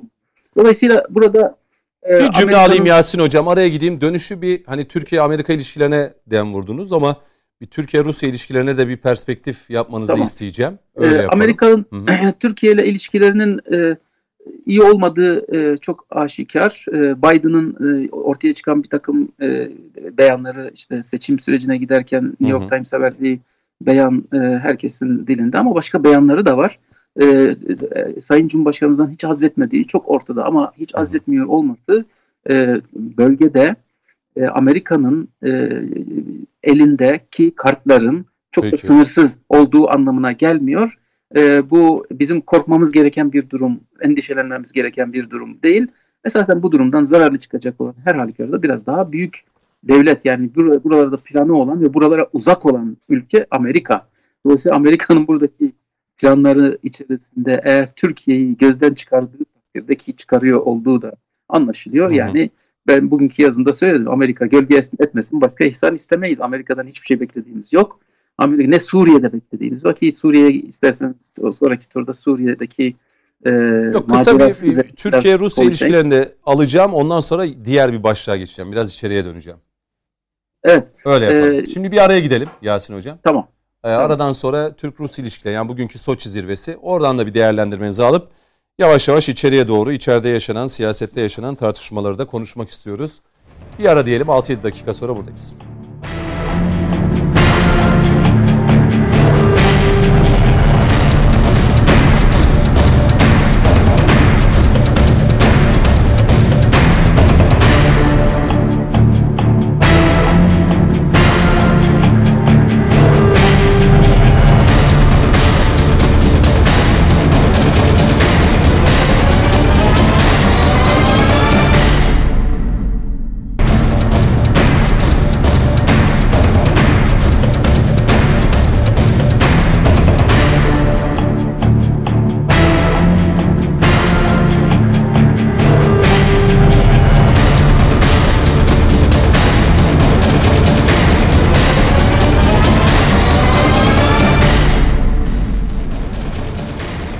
Konuşmak lazım devam ediyor değerli izleyenler. Dört değerli konuğumuz var. Ee, Mehmet Metiner, Coşkun Başbuğ, Profesör Doktor Yasin Aktay ve İhsan Aktaş'la birlikteyiz. İlk bölümde her konumuzdan Türkiye-Rusya ilişkilerine e, ve tabii ki Türkiye-Amerika ilişkilerine dair e, son bir tur yapacağım. Beşer dakika vereceğim her konuğuma.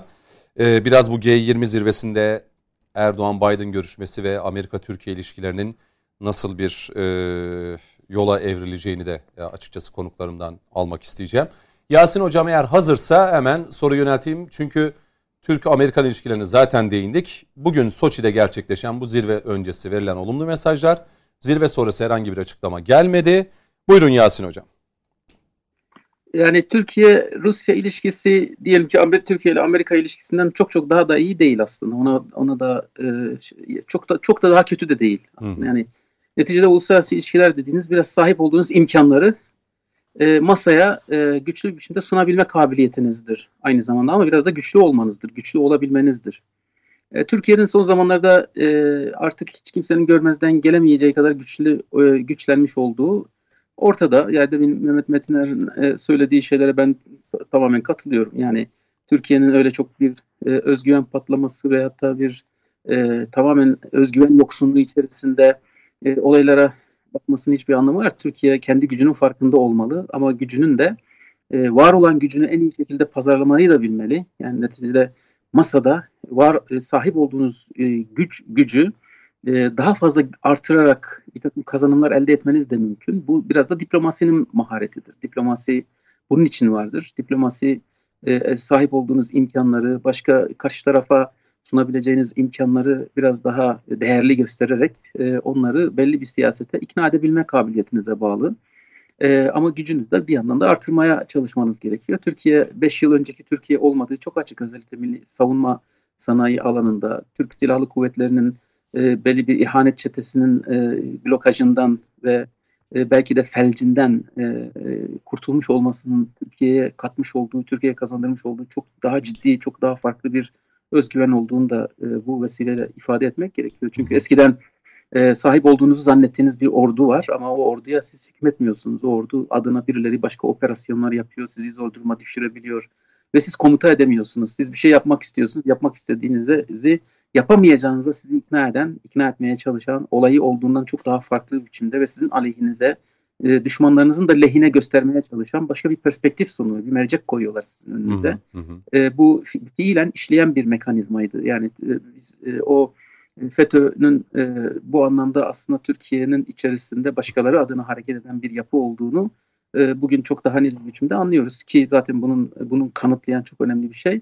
Yani Türkiye Suriye içerisinde bir güvenli bölge oluşturma e, oluşturma imkanına çok önceden de sahipti aslında ama o imkanı kullanamayacağımıza dair bizi ikna eden bir yapı da vardı aynı zamanda. Hı hı, Onun için kullanılamadı. Yani e, maazallah kullanmaya kalkışmış olsaydık ne olurdu? Bir, bir açıdan baktığınız zaman da o da bambaşka bir şey olurdu. Yani e, e, Rusya ile özellikle Suriye cephesinde e, ve e, Libya cephesinde e, çok e, iyi geçinmiyor olduğumuz çok aşikar. Yani çok ters e, bir takım planlara sahibiz. Halen e, Rusya ile ilişkilerimizin e, şu veya bu şekilde düzelmiş olması, Rusya bizi Rusya'nın bizim bizim Rusya'ya ihtiyaç duyduğumuz kadar veya belki ondan daha fazla Rusya'nın da bize ihtiyaç duyduğu çok aşikar. Biz bu ihtiyaç karşılıklı ihtiyaçları birbirimizle hı hı. takım e, tavizler koparmak doğrultusunda adım adım belki de bazen iğneyle kazıyarak bir, bir e, Peki. E, dış dış politika yetkilimizin çok iyi ifade ettiği gibi Suriye'de diyor bir, bir şeyle gidiyoruz. Yani iğneyle, iğneyle kuyu kazarak ilerliyoruz. Hakikaten de bu kazanımları özellikle e, Suriye'de bir Suriye'deki bu katliamların bir sorumlusu hatta baş sorumlusu aslında şu anda şey Rusya. Hı hı. Yani bunu e, biz biz ise Suriye'de kanı durdurmaya, Suriye'de e, istikrarlı bir yönetim kurulmasını istiyoruz. E, ama Rusya ile işte yine oturmak zorunda kalıyoruz. Neticede Rusya'yı aşarak hiçbir şey yapamıyoruz. Çünkü Rusya'nın Suriye'deki varlığı meşru yani uluslararası Tabii. hukuk açısından meşru bir varlık. Bizimkisi ise biz bir adım daha fazla gitmeye kalkıştığımız zaman gayrimeşru bir alana girmiş oluyoruz. Şu anda kazandığımız alanlarda meşruiyetimizi kanıtlamış durumdayız. Hı hı. Yani gerek e, gerek İdlib'de gerek Fırat Kalkanı operasyonu gerekse e, şey Zeytin, Dalı, gerekse Pınarı. E, Barış Pınarı operasyonlarında biz e, meşruiyetimizi, haklılığımızı kanıtlayarak hı hı. ilerleme kaydettik ve orada fiili bir durum oluşturmuş olduk bir bakıma. Orada e, bir güvenli bölge oluşturma durumunda kaldık ama bu bu bu fiili e, yapı diyelim ki e, şöyle daha kestirme bir durumla oluşmuyor ve Sur gerek İran'ın gerek e, Rusya'nın oradaki e, varlığıyla bu anlamda rekabet edebilecek durumda değiliz. Onlar çünkü meşru e, sınırlar içerisinde işte Suriye rejiminin davetiyle orada bulunuyorlar. Evet. Hiç kimse onların oradaki varlığını sorgulayamaz ama bizim oradaki varlığımızı kendi müttefiklerimiz bile sorguluyor. İşte Avrupa Birliği sorguluyor, Amerika sorguluyor, Rusya zaten Tabii soruluyor Rusya ama dış güçler dedi yani bu görüşme öncesinde biz, dış Biz netice netice itibariyle e, Birleşmiş Milletler'in e, ilgili e, hükümlerinin bize Hı. vermiş olduğu bir takım haklara dayanarak evet bizim bize oradan gelen fiili tehdit dolayısıyla e, ve oradaki fiili terör tehdidi veya saldırı tehditleri dolayısıyla ve orada var olan insani durumların gerektirdiği e, şartlarda oraya girmiş Peki. olduk ve hakikaten oraya girmemizle birlikte bir şey oluştu. Ama Rusya Zannetmeyelim ki Rusya e, bizim Ru, Rusya e, Rusya çok iyi oynuyor. Onu söyleyelim. Yani Rusya Türkiye'den koparmak istediğini koparmaya çalışıyor. Yani hiç, e, kendi imkanlarını olabilecek en iyi şekilde bize pazarlamaya çalışıyor ama Rusya e, bazıları hani Rusya Amerika'ya karşı Rusya'ya yanaşmamızı Rusya'nın sanki daha milli, daha işte e, bağımsızlıkçı hani Amerikan emperyalizmine karşı başka yok. Rusya'nın hedefinde de ciddi bir emperyalizm hı hı. E, aşkı iştiyaki vardır ve bizim onu biliyor olmamız gerekiyor. Ya o ya öteki gibi bir mantık içerisinde asla hareket e, edemeyiz. E, bazen hem o hem bu olabilir. Bazen asıl olan Türkiye'nin çıkarları, asıl olan Türkiye'nin e, ortaya koyabileceği, e, ortaya koyacağı varlık. Çünkü Türkiye'nin vizyonu her ikisinden de farklı. Türkiye'nin bölgeyle ilgili hayalleri her ikisinden farklı. Türkiye'nin bölgeyle ilgili e, vizyonu e, bölgenin istikrarlı biçimde kendine ait, halklarına ait, halklarının e, refahının, halklarının e, can güvenliğinin, insanlık onurunun e, temin edilebildiği e, istikrarlı bir dünya içerisinde yaşamak. Türkiye yatırımını hiçbir zaman savaşlara yapan bir ülke olmadı. Türkiye yatırımını her zaman barışa yapan bir ülke olmuş oldu. Hı hı. Ve bugün de böyle e, bu, bu istikamette gidiyor. Bu anlamda baktığımız zaman bizim e, bölgeyle ilgili hayallerimiz e, e, Rusya ile de taban tabana zıt, Amerika ile de taban tabana zıt, İran'la da taban tabana zıt. Bunu bilmemiz gerekiyor. Kendi istikametimizde, kendi imkanlarımızı hiç Hı. öyle çok çok elbette ki abartmadan ama bazen bu abartmanın bir şey tarafı da olabiliyor. Psikolojik e, bir e, şey zemin oluşturma boyutu, atmosfer oluşturma Hı. boyutu da e, olabiliyor. Psikolojiyi hazırlama boyutu olabiliyor. Çünkü bazen aşırı özgüven yoksunluğunu giderebilmek için bazen biraz fazla şey dozu vermek gerekebiliyor. Özgüven de vermek gerekebiliyor. Bu tür Peki. tedavi yöntemleridir bazen biliyorsunuz. Bir doz meselesi. Ama e, metinlere tabii ki katılıyorum. Elbette ki bu işin dengesini çok iyi kurmamız e, gerekiyor. Peki. Türkiye'nin e, bu anlamda bu dengeyi e, iyi götürüyor olduğunu ve bölgeyle ilgili en insani, en meşru hı hı. E, vizyona Türkiye'nin sahip, sahip olduğunu görüp, söylüyorsunuz. Peki. E, anlamak gerekiyor. E, birer cümle belki hani bu şeyi e, bölümü kapatmak için İhsan Aktaş var mı ekleyeceğiniz yani Türk Rus ve Türk Amerikan ilişkileri üzerinde yani ya şöyle aslında çizilen çerçeveler doğru çerçeveler. Hı hı. Yani nihayetinde Türkiye Cumhuriyeti devleti her devletin olduğu gibi bizim de çıkarlarımız var fakat birçok devletten farklı yönlerimiz var.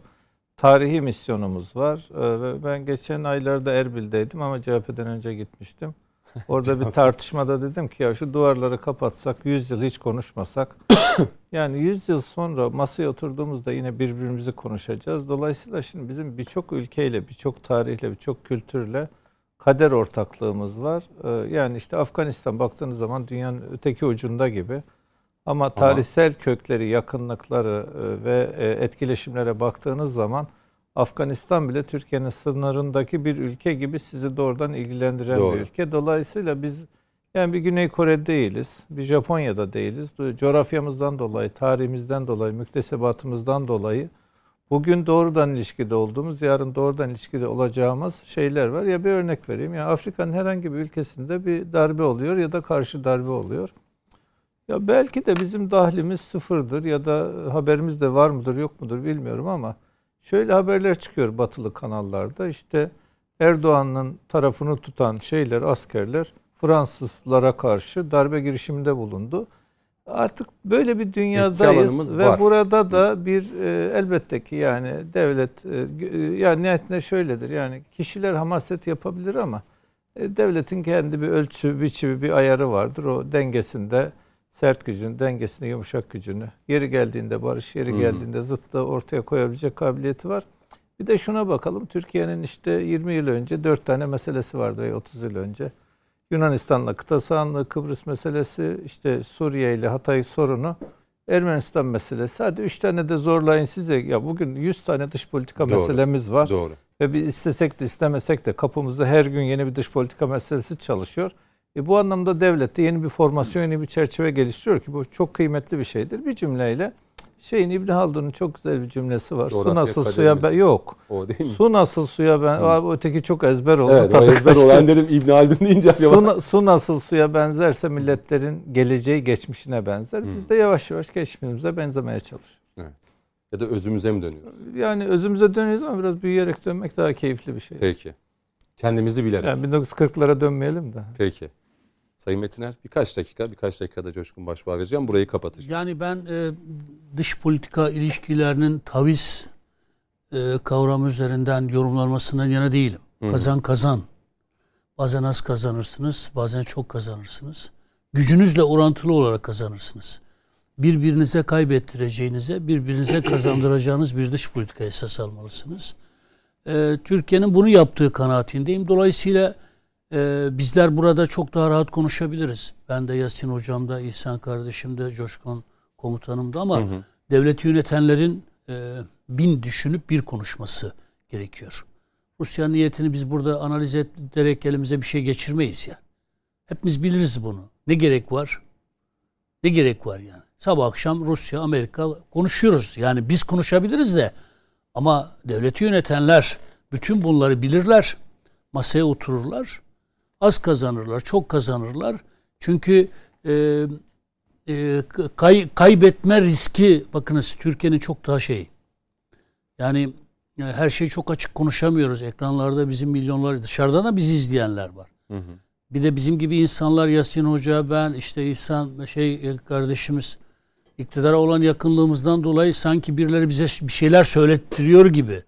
Yani Rusya'yı çok fazla eleştirdiğinizde ha iktidar demek ki böyle düşünüyor ama halbuki bizim iktidar adına böyle bir konuşma şeyimiz yok. Hiçbirimizin yok ama dolayısıyla bizler konuşurken bizler dahi bence bin düşünmeliyiz. Hı hı. Çoklu bir dış politikamız sürüyor. Ben e, şunu söyledim. Birleşik Arap Emirlikleri, Suudi Arabistan, Mısır, Mısır Türkiye düşmanlarının artık sayısını azaltmalı. Kazan kazan. Efendim Rusya'nın niyeti bu. Ey Rusya, ey Amerika bu bu şeye gerek yok. Gücü olan zaten e, konuşmaz. Masada gösterir. Gerektiğinde mecburiyet tahtında zaten gösterir. Türkiye bu gücünü gösteriyor. Ama hocamın da dediği gibi e, doz önemli yani. Bazen dozu yükseltirsiniz, bazen düşürürsünüz. Yani e, hassasiyet alanlarını kaşımanın manası yok. Sabah akşam Çin'in Doğu Türkistan politikasını eleştirirsen Çin ise bakışı farklılaşır. Başka türlü de konuşabilirsiniz. Yani diplomasının bin bir dili var. Bir siyasetçiyiz. Siyasetçinin diliyle diplomatın dili bir olmaz. Devlet yönetenlerin aklıyla televizyon ekranlarında konuşanların aklı da bir olmaz. Dili de bir olmaz. Yani ben şey derken Ukrayna'nın toprak bütünlüğü tabii ki önemli. Suriye'nin toprak bütünlüğü de önemli.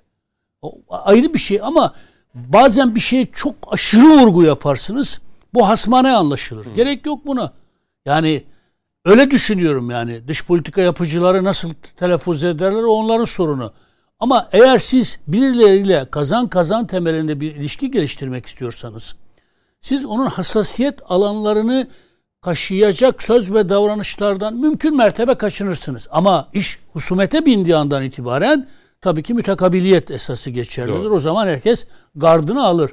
Ama bir anda ilişki geliştireyim, bir anda e, sorun o çözmek için bölgeleri. müttefiklik ilişkimiz olsun. E, bir anda da sorun alanlarını e, kaşıdığınız andan itibaren o da sizin sorun alanlarınızı kaşımaya başlar. İşte yanı başınızda bombalar düşmeye başlar. E, bu bir mesajdır yani İdlib'deki üstlerimizin yanına. Çünkü Suçi'ye gideceksiniz bombalar düşüyor. Bu tesadüfle açıklanabilir bir durum değil. Buradan çok korkunç bir Rus düşmanlığı da çıkartabilirsiniz. Hı hı. Başka bir şey de yapabilirsiniz.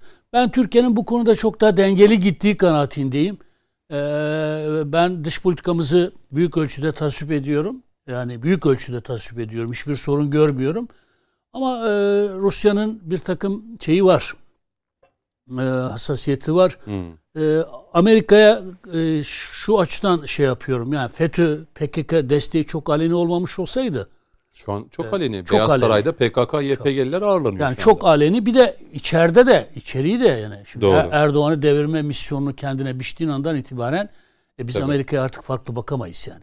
Ama e, Amerika Rusya'yı dengeleyen bir Türkiye politikasına ihtiyaç var. Çünkü Rusya şunu görse ki Amerika artık bundan sonra tamamen şey Türkiye Amerika'nın karşısında, Amerika Türkiye'nin karşısında bu başka bir mecburiyet ilişkisi hmm. doğurur. Bu Türkiye'nin elini zayıflatır. Onun Doğru. için biz Amerika ile e, ilişkileri diyorsunuz. Çok daha dengeli bir biçimde, e, çok da ölçülü Peki. bir biçimde kendi çıkarlarımızı koruyan kazan kazan politikasını sürdürmeliyiz. 2-3 dakikada Coşkun Bey size veriyorum sonra içeriye döneceğiz siyaset. Dönmeden bu başta önemli birkaç vurgu yaparak Peki. E, içeri geçelim. Şimdi e, bütün e, değerli hocalarıma konuklara katılırım. Yani Türkiye süreci iyi okuyor, iyi de oynuyor. Çünkü dış ilişkilerde özellikle hissiyat yok. Yani dağın bu yamacında kavga halinde olduğun bir yapıyla öbür yamacında el sıkışabilirsin. Hı hı. Bu tarih boyu hep böyle olmuş. Ve e, bu mantıkla baktığınızda biz Rusya ile Suriye'de bir çatışma halindeyken e, içeride ekonomide birçok konuda işbirliği içinde olabiliriz ki öyle gidiyor zaten ilişkiler. İşte bugün yapılan süreçte e, Putin'in şu vurgusu bana göre önemli. Ne dedi? Erdoğan ile görüşmelerimizde her zaman sorunsuz geçmiyor. Ancak ilgili kurum ve kuruluşlarımız uzlaşıyı bulabiliyor. Şimdi bugün kritik bir görüşme yapıldı. Gerçekten çok başlık konuldu ki 3 3,5 saat basına kapalı ve ikili. Şimdi burada şüphesiz birçok konu konuşuldu. Ve istihbaratı bir kural vardır. Bilmemiz gereken prensibi. Biz bilmemiz gerektiği kadarını yarın belki işte yapılacak açıklamalarda çok genel başlıklarla duyacağız. Ama esasen belki çok kritik Şu konularda... Cumhurbaşkanı'nın uçakta verdiği cevaplar işte yarın tartışılacak. Evet. Ee, ve o bilmemiz gereken prensibine göre biz bir takım başlıkları tartışıyor olacağız. Ama onun arkasında görüşen, konuşan kurumları bilmekte büyük fayda var. Hı hı. Yani Rusya ile bizim avantajımız o. Amerika ile sizin bir çizgiye gelmeniz mümkün değil. Ya Amerika ile başkanlar düzeyinde hadi geçtim. Yani kurumlar arasında da şey. Asla. Ama Rusya'da durum öyle değil. Ben bunu tecrübeye bağlıyorum. Yani Rus İmparatorluğu e, çar Hı hı. tarihi bir gel- geçmişi var. E, Amerika bugün bana göre devlet olması sorgulanması gereken bir e, küresel yapı yani menfaat icabı yere gelmiş bir insan topluluğu. Dolayısıyla bu tecrübeyi Rusya sahaya güzel yansıtıyor ve bir takım e, çıkmazlarda işte diyaloglarla veya karşılıklı bir takım tavizlerle süreci götürmeye çalışıyor. E, bu mantıkla baktığınızda şunu sorgulamak lazım. Rusya dost Amerika düşman mı? Yok ikisi de düşman. Yani fırsatını bulduğu an Rusya da size her türlü elinden gelen Tarihte en kendi çok menf- savaştığımız Ülke- ülke, Rusya'dır. Rusya yani bu mantıkla baktığımızda bir İslam coğrafyası bir de Türk dünyası var sizin ilişkiye girebileceğiniz. E, İslam dünyasının durumu ortada işbirliği teşkilatı şu an bana göre birleşmiş olsa var ya bölgede bütün dengeleri değiştirir. Fakat maalesef bir takım yapılanmalar nedeniyle bunu biz sağlayamadık. E şimdi bu süreç içerisinde e, Rusya ile bizim önümüzdeki pozisyon nasıl şekillenecek? E, Rusya ile bizim bana göre çatıştığımız alan çok. Libya, Doğu Akdeniz, Suriye, e, her ne kadar Irak konuşmuyorsak da bana göre e, oradaki de- bazı dengeler değişmeye başladı. İşte Amerika'nın oradan çekilecek olması, yakın zamanda yapılan bir toplantı, e, gene orada da bir takım e, karşılaşma olabilir. Afganistan, Kafkasya. E, ancak Rusya e, başından beri Türkiye'ye karşı özellikle Suriye'de belli bir politikayı uyguluyor. Bakın Karabağ sanki oradan ayrılıyor gibi. İşte dediğim gibi her, yani bu bir satranç masası. Azerbaycan'ın artık güçlü bir devlet olduğunu resmen gösterdi yani orada. Kesinlikle. Yani Azerbaycan-Rusya ilişkilerini de biliyoruz malum. ve işte e, Dolayısıyla o, hani oradaki durum ayrı. Çünkü Putin ona da vurgu yaptı. Hani Karabağ'da Türkiye ile Rusya'nın e, çok da sorun yaşadığını görmüyoruz. Yani sahada daha Ermenistan bir takım ihlalleri var. Hatta Var, biz zaman var. zaman diyoruz ki Paşinyan'ın açıklamaları he, falan Rusya var da. niye ağırlığını koymuyor? Yani Hı garantör devlet ve anlaşma var. E, hatta ben bugün Azerbaycan televizyonuna bu, bu konuya ilişkin bir görüşmeyi e, dillendirdik. Hı hı. E, aynı endişe Azerbaycan'da da var. Yani Ermenistan'ın bir takım ihlalleri var ve Rusya buna seyirci kalıyor gibi. Şimdi bu mantıkla baktığınızda Karabağlar'da henüz kalıcı bir barış sağlanmadı. Ateşkes süreci devam ediyor. Rusya elindeki kartını saklı tutuyor. Ee, gelişen ilişkilere göre Rusya farklı bir tavır takındığında orada da denklemler değişebilir. Dolayısıyla öyle Azerbaycan çok güçlü, Rusya şu oldu, Ermenistan çok kırılgan bir coğrafya. Kalıcı barış koşulları oluşmadı henüz. Doğru. Yani onun için e, e, daha çok- orada yürüyeceğimiz yol var. çok yürüyeceğimiz yol var. Evet hocamın Resul hocama katılıyorum. Bazen hepimiz yaparız, yapmalıyız da yani. Er meydanıdır. Yüreğimizi de koyarız, bedenimizi de ama henüz daha kalıcı sonuçlar almadan, bir takım sonuçlar, kazanımlar elde etmeden Doğru. e, şey yapmanın da e, di- diplomasinin diline çok uygun olduğu, siyasetin Hayır, diline uygun olduğu kanaatinde değilim. öncesinde Putin hani bu konuda açıklama yaptığı için hani bunu özellikle söyledim. Yani Karabağ'da evet Türkiye Rusya çok karşı karşıya değil.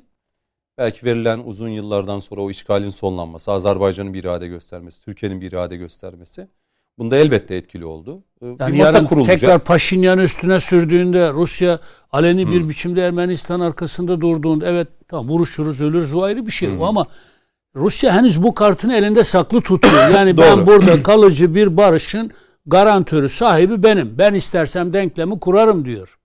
Yani burada senin ne kazanacağın önemli. Rusya'nın ne kazanacağı, Azerbaycan'ın. Doğru. Onun için Sayın Cumhurbaşkanımız doğru atraksiyonlar yapıyor. Ermenistan'a da gel diyor. Böyle bir barış projesi içerisinde içinde sen de ol. hep birlikte hepimize kazandıracak bir politika izleyelim diyor. Ve gerçekten Yani e, Ermenistan'da dışlanmıyor yani. Bu çok önemli bir dış Ya politika hamlesi. çok Ermenistan'a yarayacak bir süreç Tabii ki. gibi duruyor. Ekonomisi ve halkın refah açısından. Bir gram akıl olsa bizim teklife koşarak gelmesi lazım da. Gelir Ama, bence. e, Yok. Yok ben zaten bazı Yo, bu bir 10 gün söylemler önce başladı. Paşinyan yine böyle hani Sayın Aliyev'in dediği gibi hani bir şey vardı ya hani ne, ne demişti Paşinyan için? Şu şey e, Meşhur bir yani o Azerbaycan Türkçesi bir ne şey. oldu Ha işte Paşinyan? he, raks ediydim Evet, falan raks diye. Ha, yine yine raks etmeye başladı. Bir 10 gün önce açıklamaları raks ediyor gene. Şöyle e, Ermenistan gerçekten bulunduğu bölgede hatta dünya coğrafyasına kıyaslarsan en fakir en muhtaç ülkelerden biri. Ülkedeki nüfus bir buçuk milyon. Siz bir buçuk milyonluk nüfusa baktığınız takdirde çocuk ve yaşlılardan oluşuyor. Zaten iş gören takımı kaçmış. Doğru. Yani E şimdi Türkiye'de bu- 100 bin kişi var mıdır? Nasıl? Türkiye'de Kayıtlı, 100, kayıtsız 100 bin, mı? Kayıtsız yani 100, 100 bin kişi vardır muhtemelen. Ermenistan Fazla da olabilir belki biraz. Yani o civarlarda olduğu söyleniyor da e, dediğiniz gibi kayıtsız rakamlar kaçta? Şu son şeylerde çünkü çok buraya gelen oldu. Şimdi konu dağıldı. asker- Ermenistan mevzusuna Şimdi kadar şöyle gideceğiz. e, toparlayayım o zaman. Birkaç cümleyle toparlayalım Ha. hemen artık. E, bizim Rusya yani sorduğunuz ya oradan bitireyim. E, Türkiye Rusya mı yaklaşıyor Amerika'ya mı? Türkiye menfaatine yaklaşıyor. Hı. Bakın bizim burada şu dış politikada benim en takdir ettiğim huyumuz o. Her yere göre ve durumuna göre de kart sahaya süren ona göre de pozisyon alan bir ülke var. Amerika ile çatıştığımız konular belli. Rusya ile anlaştığımız konular belli. Rusya ile çatıştığımız konular belli. Almanya ile e, Avrupa ile uzlaştığımız konular belli. Dolayısıyla biz gerçekten sapla samanı karıştırmadan birbiriyle olayları e, ilişkilendirmeden her konuyu ayrı değerlendirip bir siyaset izliyoruz. Rusya ile zaten işlerin Kendi yürümesi bu yüzden. menfaatlerimiz doğrultusunda. Ha, biz bir Peki. menfaatlerimize yaklaşıyoruz ve doğru olan politikada bu. Ve hani e, bölgesel güç mü değil mi diye bir soru sordunuz. Oradan em vurarak Ama e, cümleyi dediği bitireyim. gibi bu, bunu yaparken de dost da kazanmamız gerekiyor. Zaten Biz, biz bir gücüz yani. niye 3 artı 3 Ermenistan? Niye biz Irak ve Suriye coğrafyasına ki ben Esad'le e, konuşmada Rusya tarafından bugün dile getirilmiştir diye düşünüyorum. Yakında bir diplomatik alt bazda Öyle ilişki de başlayabilir. E, yani Rusya'nın çünkü oraya doğru zorlamış olduğu daha önce süreçler var. E, bugün muhakkak bu konuda görüşülmüştür. Mısır'la keza pozisyonumuz farklılaştı. Aslında ana mantık şu devletin uyguladığı. Karşı oyunu kavgaya koymuş. Ben barışa ve dostluğa kuracağım. Ermenistan'a olan davetin aslında temelinde bu yatıyor. Keza biz Mısır, keza Birleşik Arap Emirlikleri'ne bir anda o yaşamış oldukları U dönüşünden dolayı sıcak yaklaşımımızın altında bu yatıyor ve doğru olan da bu. Peki. Bunların işte birleşip de siz bölgedeki ülkeleri bir çatı altında toplarsanız e, artık küresel güç olduğunuz demektir ki hani e, son cümlem Ama olsun. Türkiye e, İhsan Aktaş'ın dediği gibi yani Davutoğlu'nun bıraktığı bir enkaz var. Değil mi? Bunu tama onları Bu- tahmin bu etmeye çalışıyoruz. Tahmin ediliyor mu yani şu an? Ya orada bir cümle kurum, Ama kurayım bu ben. burada hani, da yani sırf Davutoğlu ve ben Hayır, şu anlamda çok onu söyleyince hani ben nedenlerden cüm- biriyim ama yani Davutoğlu ke- kendi başına bir dış politika e, belirleyecek, icra edecek makamda bir insan değil. Yani şimdikiler bizden ayrılanların yaptığı gibi yani iyi bir şey yaptıklarında Ali Babacan, Davutoğlu kötü bir şey yaptığında Erdoğan. Şimdi büsbütün bir Suriye politikasını da Davutoğlu'nun üstüne bir bırakıp cümle ben bir başka da başka bir şey söylemek yani. istiyorum. Yani öyle bir gündemim yok benim Davutoğlu gibi. Şöyle. Şimdi Türkiye'nin önünde 2011'den 13'ten e, önünde iki tane yol vardı. Bir, içerisindeki FETÖ'yü, hainleri, şartları Hı hı. görmezden gelerek ya da bu dünya sisteminin yıkılıp yeniden kurulacağını görmezden gelerek sofistike bir süreç yürütebilirdi. Bu hani İngiltere'ye mahsus bir şey. İkincisi sistem yıkılıp yeniden kurulabilirdi. Bence Türkiye için bölgesel ilişkiler, uluslararası ilişkiler Hı hı. sistem yıkıldı, yeniden kuruldu ve içerideki hainler de tasfiye oldu. E, sanki bu yıkılıp Sistem yıkıldı da daha kurulma kuruluyor. aşamasında. Tabii tabii ya dünyada de- dengeler oturmadı ama Türkiye açısından yani şöyle bir düşünün. Suudi Arabistan'la bozulmuş ilişkileriniz, Birleşik Arap Emirlikleri, Mısır'la, Yunanistan'la, sağla solla ve bence bu sistem çöktükten sonra teker teker kurulması bana daha sağlıklı geliyor. Ben geçtiğimiz hafta Sistem böyle bir aklıma direkt küre geldi. Yani o küre patladı. ee, Ben geç, şöyle Şurada yani geçtiğimiz hafta böyle bir yazı yazdım. Acaba bu 2011 Türkiye'sinden bugüne gelinceye kadar hiçbir problemi görmüyormuş gibi gelerek mi acaba ayakta kalabilirdik? Hı hı. Yoksa bütün problemlerle en ağır bir şekilde yüzleşerek mi? Biz en ağır bir şekilde Yüzleşerek. yüzleştik ve kademe kademe sistem yeniden kuruluyor. Sanki bunun daha gerçekçi, daha sağlıklı, daha kalıcı olduğuna dair bir kanaatim var. Peki. Ha şöyle, Türkiye ölçeğinde gücü olmayan bir devlet böyle bir kazaya kurban da gidebilirdi. Bizim o gücümüz, devlet geleneğimiz bizi buradan sağ salim çıkardı. Yani her devletin kalkışacağı bir oyun da olmayabilirdi. Zaten eğer görmezden gelirdik Evet. hocam dalında çürüyecektik. Evet, o da mümkün. Allah'tan gördük de Yani içerideki yani e, hainler müdahil tarafından. olduk ve doğrudan e, hani devletlerin o konuşma lisanı var. E, o bizlerin bilmediği bir lisan. Mesela hatırlayalım DH dabık dabık büyük Tabii, bir savaş tabii, çıkacak, tabii, şöyle tabii. olacak, böyle olacak. İşte o dabığı güden Tabii, tabii. arka plandaki yapıya biz Merci Dabık'ın başladığı zaferin olduğu gün Aynen. harekatı başlatarak cevap verdik. Buyurun, dedik size- senin oyununu gördüm rest dedik. O kadar. Ve ora kırılma anı. Yani bütün dünyanın kaderini değiştiği an. Tabii tabii. İşte bu e, süreçte Türkiye zamanda o atraksiyonu yapmayaydı şu an çok başka şeyler konuşuyoruz. Aynen. Şimdi gelelim içeriye. Ee, bu bölüme Sayın Metiner ve Yasin Aktay'la başlayacağım. Ee, geçen hafta Meral Akşener bir açıklama yaptı. Ee, ben başbakan olacağım dedi. Cumhurbaşkanı olmak istemiyorum dedi. Yani Cumhurbaşkanı adayı olmayacağım. Başbakanlığa talibim dedi. Başbakan adayı olacağım dedi.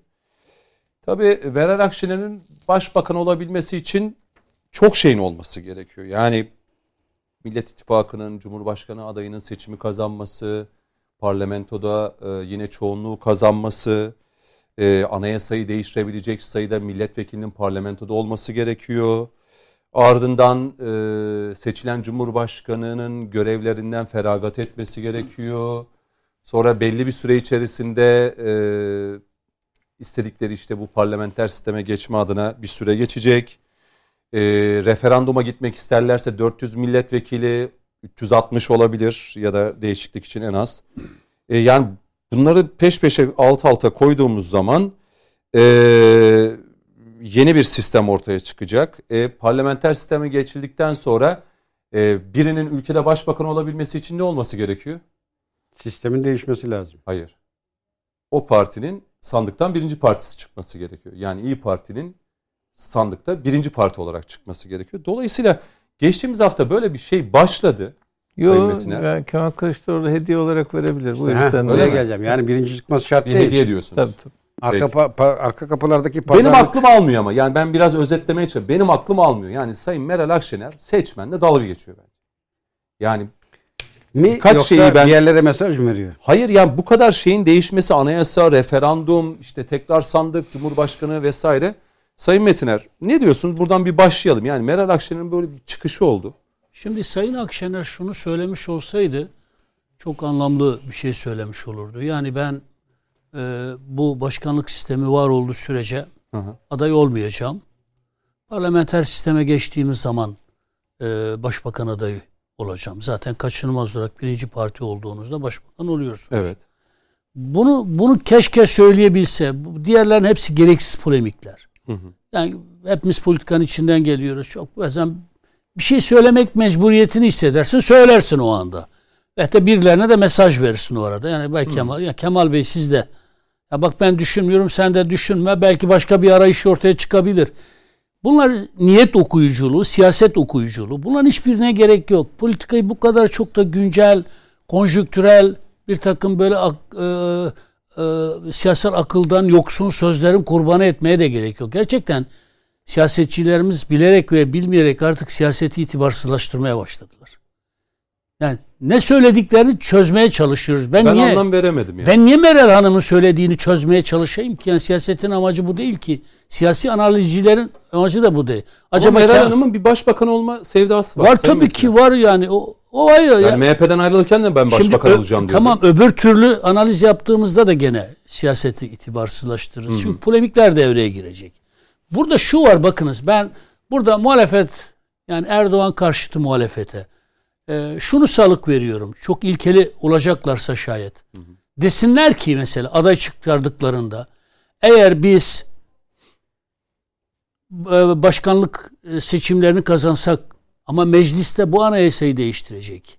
Yani Sayıyor. parlamenter sisteme dönüştürecek sayısal çoğunluğa sahip olmazsak bizi cumhurbaşkanı olarak seçseniz bile biz bu yetkileri kullanmayacağız. Deseler bu ilkeli bir tavır. Ya böyle bir deklarasyonda bulunsunlar. Millet de bilsin ki ha biz bunu cumhurbaşkanı olarak seçeceksek mecliste de sayısal çoğunluk verelim eski sisteme dönelim. Şimdi eğer siz seçildiniz mecliste sayısal çoğunluğunuz yok anayasa değişikliğini gerçekleştiremediniz. Peki bu yetkileri kullanacak mısınız? E paşa paşa kullanacaksanız o zaman siz ilkesizlik yapmış olursunuz. Ya peşinen deklare ediniz. Yani bizi seçmeniz halinde anayasayı değiştirecek sayısal çoğunluğa mecliste sahip olmazsak biz bu yetkileri kullanmayacağız. Veyahut da şunu diyebilirler. Hani Sayın Kılıçdaroğlu da diyor ya partili aidiyet, genel başkanlık e, işte e, tamam o zaman Sayın Kılıçdaroğlu şunu söyleyebilir eğer aday olacaksa. Ben parti rozetimi çıkartıyorum. Beni Cumhurbaşkanı seçerseniz mecliste sayısal çoğunluğum olmasa bile evet bu yetkileri kullanacağım ama ben parti genel başkanlığından istifa edeceğim. Parti genel başkanıyla Cumhurbaşkanı aynı kişi olmasına itirazım vardı. Bir parti devleti algısı oluşturduğu için. Bir de bu kadar geniş nüfuzu, yetkileri kullanmayacağım. Bu kurulları bilmem şunu yapacağım. Bakanlara bu yetkileri vereceğim kararnamelerle vesaire vesaire. Birkaç cümleyle Bir şey- özetleyebilir. Bir şey deklare etmeleri lazım. Aksi takdirde siyaseti bu kadar çok kısır bir tartışmanın içine sokmaya kimsenin hakkı yok. Yani ya bu e, seçim bu sistemle aday olacaklar ya da hayır çok daha E, radikal bu bir karar da. aday olacaklar. Hayır ya ve de çok radikal bir karar da verebilirler. Ee, biz bu sistemi protesto ediyoruz şu an. Çok eskiden Bence devrimci, radikal, çok radikal köktenci yani. tavırlar vardır ya. olmayacağım diyor. Şimdi e, ben muhalefetin e, çok ciddi bir kafa karışıklığı içinde olduğunu görüyorum. E, yani sistemik bir tartışma başlatıyorlarsa yeni anayasa çalışmaları çerçevesinde bunun anlamlı ve gerekli olduğuna inanırım. Çünkü sistemde bir sorun var. Bunu belki ilerleyen dönemlerde anayasa tartışmalarında biz de konuşmak isteriz yani. İçinde yaşıyoruz. E, bir takım yanlışları bizim de düzeltmemiz lazım. Yani iktidar sizdeyken e, sorun oluşturmuyor diye siz e, bir yanlış sistemi e, savunamazsınız. Yani önemli olan bu yetkiler bir başkasının eline geçtiğinde siz eğer karşı çıkacaksanız demek bu sistemin kendisinde bir Çok sorun açık var. sorayım. Meral Hanım mesela bunu söylüyor. Diyelim ki seçildi. Cumhurbaşkanı adayı olmayacağım ya da. Seçilecek kişi bu e, yetkilerinden feragat eder mi? Etmez, asla etmez. Çünkü bakınız Yani şu dediğim az önce hani şu olur bu olur referanduma gidilir tekrar Üstadım, seçim yapılır başbakan üstadım, bak. seçilir. Yıllar geçer. Türkiye'nin 2-3 yıl kaybı olur. Bak sevgili Cüneyt kardeşim. İktidar güç öyle bir şeydir ki elinizdeyken daha fazlasını istersiniz. Kimse kendi gücünden vazgeçmez. Doğru oturup doğru konuşalım. Şimdi mesela Büyükşehir Belediye Başkanlarının monark düzeyinde yetkileri var. Mesela bu da bir sistemik bir yanlıştır yani. Hafta söylemiştiniz Kesinlikle. bunu. Şimdi Ben- ben niye inan- mesela mesela mesela e, şey yapabilir CHP elin, kendi elindeki büyükşehir belediyelerinde belediye başkanlarına tanınan bizim de yasa çıkarmak suretiyle katkıda bulunduğumuz bu yetkileri budayabilir. Bir monark görevi. Yani belediye başkanları hele hele büyükşehir belediye başkanları monark gibidirler. Belediyelerde istediği her şey yapabilirler. Hele bir de mecliste sayısal çoğunlukları varsa. Şimdi eğer gerçekten Sayın Erdoğan'ın şahsındaki yetkilere itirazları varsa, bunun tek adam yönetimi olduğuna inanıyorlarsa, o zaman zaten büyükşehir belediyelerinde de tek adam yönetimini sürdürüyorlar. Bu ilişki biçimini sonlandırsınlar. Biz onların inandırıcı olduğuna inanalım. Bir diğer husus, burada ben e, çuvaldızı biraz da kendimize batırarak e, söyleyeyim. Biz niye Büyükşehir Belediye yasasını bu kadar çok savunuyoruz? İlçe belediye başkanları da seçilmiş belediye başkanları. Bir de onların üstüne e, Büyükşehir Belediye Başkanı oturtuyoruz. Bir vesayet odağı gibi çok daha geniş yetkileri olan, nüfuzları olan, kudretli yetkileri olan bir Büyükşehir Belediye Başkanı yerleştiriyoruz. Partileri farklı olduğu andan itibaren inanınız ki ilçe belediye başkanları var ya elleri kolları bağlanıyor. İmar yetkileri yok. Hatta kendi sokaklarını bilmem caddelerini tanzim etme etkisi yok ya. Bırak kendi ilçesini yönetsin. Büyükşehir belediye sistemine gerek yok. Eğer Büyükşehir belediye sistemine gerek varsa da Büyükşehir Belediye Başkanlığı bütün seçilmiş diğer belediye başkanlarının üstüne oturtan bir bürokratik vesayet rejimine ihtiyacımız yok.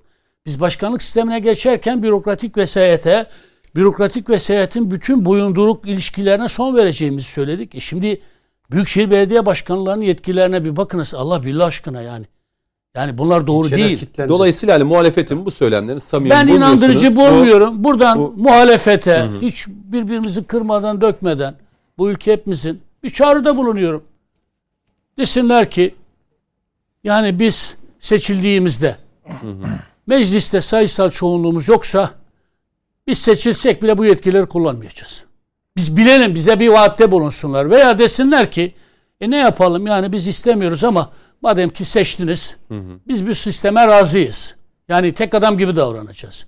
Veyahut da desinler ki evet seçebilirsiniz bizi sayısal çoğunluğumuz olmadığı halde bu yetkilerimizi kullanmaya devam ederiz. Ama ben partili genel başkan olmak istemiyorum. Parti genel başkanlığından istifa edeceğim. Sadece cumhurbaşkanı olarak Ha bu da bir öneridir. Böyle bir teklifte gelsinler karşımıza. Bunlar üzerinde konuşalım ama öteki türlü ben başbakan olmak istiyorum. E birileri de der ki herhalde Sayın Akşener, Sayın Kılıçdaroğlu'na mesaj veriyor. Ya ikimiz de olmayalım. Hı. İşte başka bir formül bulalım. Gül gibi formüller de ortaya çıkabilir yani. Yasin Aktay'a döneceğim şimdi. Ee, Yasin Hocam, e, şimdi Meral Akşener Cumhurbaşkanı adayı olmayacağını söylemesi, başbakanlığa talip olması, adı geçen belediye başkanlarının da artık hani çok fazla ön planda olmadığını da görüyoruz değil mi İhsan Aktaş? Birazdan size döneceğim. Yani sanki burada e, Kılıçdaroğlu'nun önündeki hani aday engellerinin kalktığını da e, görür gibiyiz. Gerçekten öyle mi? Yani e, yani Meral Hanım'ın bu çıkışını siyaseten nasıl e, çözümlersiniz? Yasin Aktay yani bir siyasi lider Öncelikle... iddialıdır. Cumhurbaşkanı olmak ister. Kendisine verilen yetkileri kullanmak ister. Sayın Metiner de bunu söyledi. Kimse hani bu yetkilerden feragat etmez. Yani çok samimilerse bugünden itibaren başlasınlar. Başlasın. Kamuoyuna bunu göstersinler diyor. Buyurun. Öncelikle Meral Akşener'in biraz şaşırtıcı bir cümle kullanacağım ama Meral Akşener'in bu cümleyi bu şekilde kullanmakla e, baya baş, e, bir, bir hedef tutturmuş olduğunu düşünüyorum. Çünkü tartıştırıyor şu anda. Yani aslında neresinden bakarsanız saçma bir söz. Neresinden bakarsanız muhal, absürt ve muhal bir söz üzerine hepimiz oturup tevil yapmaya çalışıyoruz. Acaba Meral Akşener bununla ne demek istedi? Ee, ne demek istedi? Bütün ihtimalleri burada hepimiz işte demin e, e, Sayın Metiner ifade etti, siz de ifade ettiniz. Yani aslında e, imkansız olan bir şey. Yani evet. Şu an konjöktür içerisinde imkansız olan bir şey. Buna rağmen acaba biz bununla ne demek istiyor diye bunu e, kendimizi zorluyoruz. kendimizi zorluyoruz. Yani bir e, bir bir e, kuyuya bir taş atmış durumda biz de 40 akıllı çıkarmaya çalışıyoruz. Ne demek istedi bu şeyle? Yani bir dilimizde söylemek istemezdim ama yani zırva tevil götürmez diye bir e, söz vardır. Bir de böyle bir karşılığı vardır bu tür cümlelerin, bu tür şeylerin ama siyasette de e, bu, bu bazen e, zırva gibi görünen böyle büyük lafların böyle maksimalist bir vaat e, işlevi yerine getirdiği ve insanlara büyük bir e, muhalif bir söylem haline gelmiş olduğu söyleniyor. Bugün muhalefetin e, şu, e, bugünkü hükümete yaptığı en önemli e, muhalefet konusu konularından bir tanesi başkanlık sistemi. Hı hı, yani hı. ekonominin durumuydu, şuydu, falan işte bir sürü şeyler falan. E, ama e, bunun ötesinde sistemik anlamda e, başkanlık konusu da önemli muhalefet konularından, önemli muhalefet kalemlerinden bir tanesi. Ben bu açıdan baktığımız zaman e, bir e, maksimaliz bir vaat olarak e, Meral Akşener'in böyle bir cümle kullanmış olması velev ki yap, yapamayacak olsa, yapamayacağı çok aşikar bile olsa böyle hı hı. maksimaliz bir şey yapıyor olması siyasette bu tür büyük vaatler, gerçekleşmeyecek vaatleri ileri sürmek e, son derece mümkün ama bu aynı zamanda o siyasetçinin güvenilirliğini de son derece zedeleyen bir şey olduğunda görmek gerekiyor. Yani bunun takdirini de aslında halkımız yapıyor yapıyor olacak. Şimdi mesela masaya bütün ihtimalleri e, ortaya koyduğumuz zaman sizin de ifade ettiğiniz gibi e, en şey ihtimal şu olabilir. Ben biz seçime gireceğiz. Seçimde biz kazanacağız ama kazanacağımız e, bu seçimde biz ben aday olmayacağım. E, her kim aday olacaksa bu belli ki belki Kılıçdaroğlu'dur, belki başkasıdır ki ben tahmin ediyorum ki bu yolda ciddi bir aklın, ciddi bir iradenin veya belli bir merkezin bunları şu anda zorluyor olduğu ve belli bir karara doğru bunları Hı. yönetiyor olduğunu görüyoruz. Hı hı. Yani bir yere doğru gidiyor. Yani biz her ne kadar dışarıdan böyle çok dağınık bir görüntü varsa da bunları yöneten bir üst aklın var olduğunu da bundan anlıyoruz. Yani bu üst akıl yavaş yavaş diyelim ki Meral Akşener'i taviz vermeye zorluyor ki Meral Akşener için çok çok önemli bir şey. E, başkanlık başkan adayı olması. Fakat e, belli ki birileri onu onu Olma. bir tercihe doğru zorlamış durumda. Onu e, belli baskı altında söylemiş olduğu bir söz olduğu çok aşikar ben vazgeçiriyor o, o, o kararından ve bunu Meral Akşener'i bu kararından vazgeçen e, vazge, vazgeçirenler diğer ortaklar üzerinde de benzer baskılar yaparak onları ortak bir akla doğru götürüyor olabilir. Bir muhtemel şu anda görünen geçen dönem başbakan olmak istemedi, cumhurbaşkanı olmak istedi, aday oldu. Bu evet. dönem Cumhurbaşkanı adayı olmak istemiyor, başbakan olmak istiyor. Yarım yani kalan burada, bir sevda evet. olabilir yani evet. başbakanlık. Yani Meral Geçen dönem zaten ilk başkanlık ama. seçimi için başkanlık seçimi için ilk seçimdi zaten. Yani hı hı. başkanlık seçimi öyle kararlaştırılmış yok. Başkanlık seçimi daha önceden kararlaştırılmıştı. Ama dediğiniz doğru. E, veyahut da şöyle bir ihtimal hatırlarsak e, Meral Akşener'in bu bu tarz ilk vaadi değil. Hı hı. E, Meral Akşener daha önce de başka bir vaatte bulunur, hatır, bu, bulunmuştu hatırlayalım. 15 Temmuz'dan kısa bir süre önce Ben başbakan meydan me- meydan meydan gezip ben 15 Temmuz'da 15 Temmuz bir de öyle bir tarih de vermişti. 15 Temmuz'da başbakan olacağım demişti. Şimdi aklımıza başka bir şey geliyor burada. Acaba e, birileri yine bir e, Meral Akşener'in kulağına başka bir tarih üf- üfleyip veya başka bir ihtimal üfleyip e, böyle bir şey mi? Yani bu ancak böyle bir şey olabilir. Yani şu anki mevcut durumda sistemi sistemin mevcut işleyişi içerisinde e, Meral Akşener'in başbakanlığı görebilmesi için şöyle Hmm. bir durum olması gerekiyor. Bir, Kılıçdaroğlu'nun veyahut da e, bu e, e, şey ittifakı. Yasin hocam şöyle mi? Ben şöyle belki araya gene gideceğim. Yok yok. sonra Şunu anlıyorum. iktidara Yani Meral Hanım'a birisi yani- Meral Hanım'a birisi dedi ki ya bu tartışmalar içerisinde sen Cumhurbaşkanı adayı olmamalısın dedi biri ama bunu da kamuoyuyla hani e, daha net bir şekilde çok da böyle hani siyasi bir liderin elbette şeyi olacak, iddiası olacak. Bir de bir gerekçe bul, yanına bir bahane bul. Ben başbakan olacağım de. E zaten bunun olmayacağı da imkansız. Az önce belirtmiştim. E, Hı. bu yüzden mi bu cümleyi sarf etti? Evet. Cumhurbaşkanı adayı olmayacağım ama Öyle- başbakan adayı olacağım.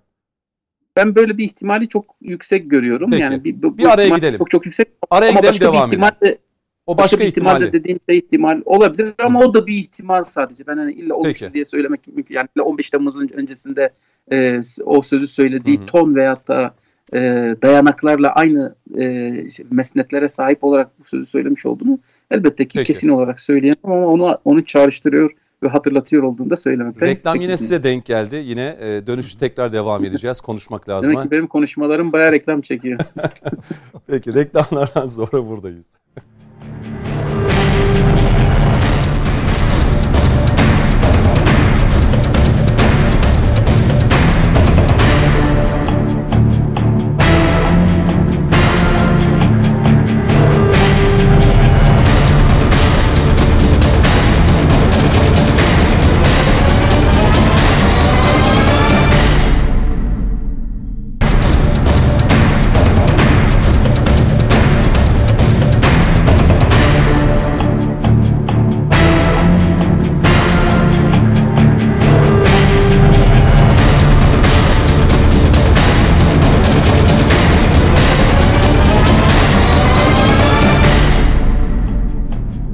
Konuşmak lazımın son bölümündeyiz. Önümüzde yaklaşık bir 40 dakika var. Ee, süreyi de iyi değerlendirerek şu HDP'nin tutum belgesini de açıkçası konuşmak istiyorum. Konuklarımın yorumlarını merak ediyorum. Ee, Yasin Aktay'la konuşurken e, yine reklama gittik. Hocam ilgi çekiyor konuşmanız. Reklam girmek zorunda kalıyoruz. Ee, buyurun çok da ilgi çekmeyen şeyler söyleyin ki reklama gitmeyelim. Ee, tamamlamanızı isteyeceğim. Sonra İhsan Aktaş'ın biraz sıra dışı değerlendirmesi olacak galiba. Öyle düşünüyorum. Evet öyle düşünüyor kendisi. Buyurun. Buyurun Yasin Hocam. Ee, evet yani Meral Akşener'in o sözlerinin e, şeyi bu. Yani Evet. e, bir ihtimal e, bir ihtimal böyle bir, e, bir bir şey almış birileri kulağına üflemiş olabilir böyle bir tarih. Bir ihtimal tabii, tabii sadece. Belki de değildir yani. Umuyoruz öyle bir şey yoktur. Çünkü bu hakikaten çok daha büyük bir şey olur. E, bu olacağı anlamına gelmiyor. Yani neticede 15 Temmuz için de böyle bir ta- tarihte bulundu ama e, hiç de e, onların planladığı gibi gitmedi. E, her şey tam onların planları açısından tam tam tersi e, bir istikamete e, gelişmiş oldu. Mevcut durumda e, şey olabilmesi için, mevcut durumda e, Meral Akşener'in sözünün gerçekleşebilmesi için, bir gerçek haline gelebilmesi için hakikaten çok büyük bir şeye ihtiyaç var. Yani çok ciddi bir e, değişime ihtiyacı var ve bu değişim en iyi ihtimalle onların kontrolünde olsa bile netice itibariyle bir referandum gerektirecektir. Yani kazanmış olsalar bile diyelim ki Cumhur Millet İttifakı bir ihtimal kazan bir seçimdir. E, ihtimal midir? İhtimaldir.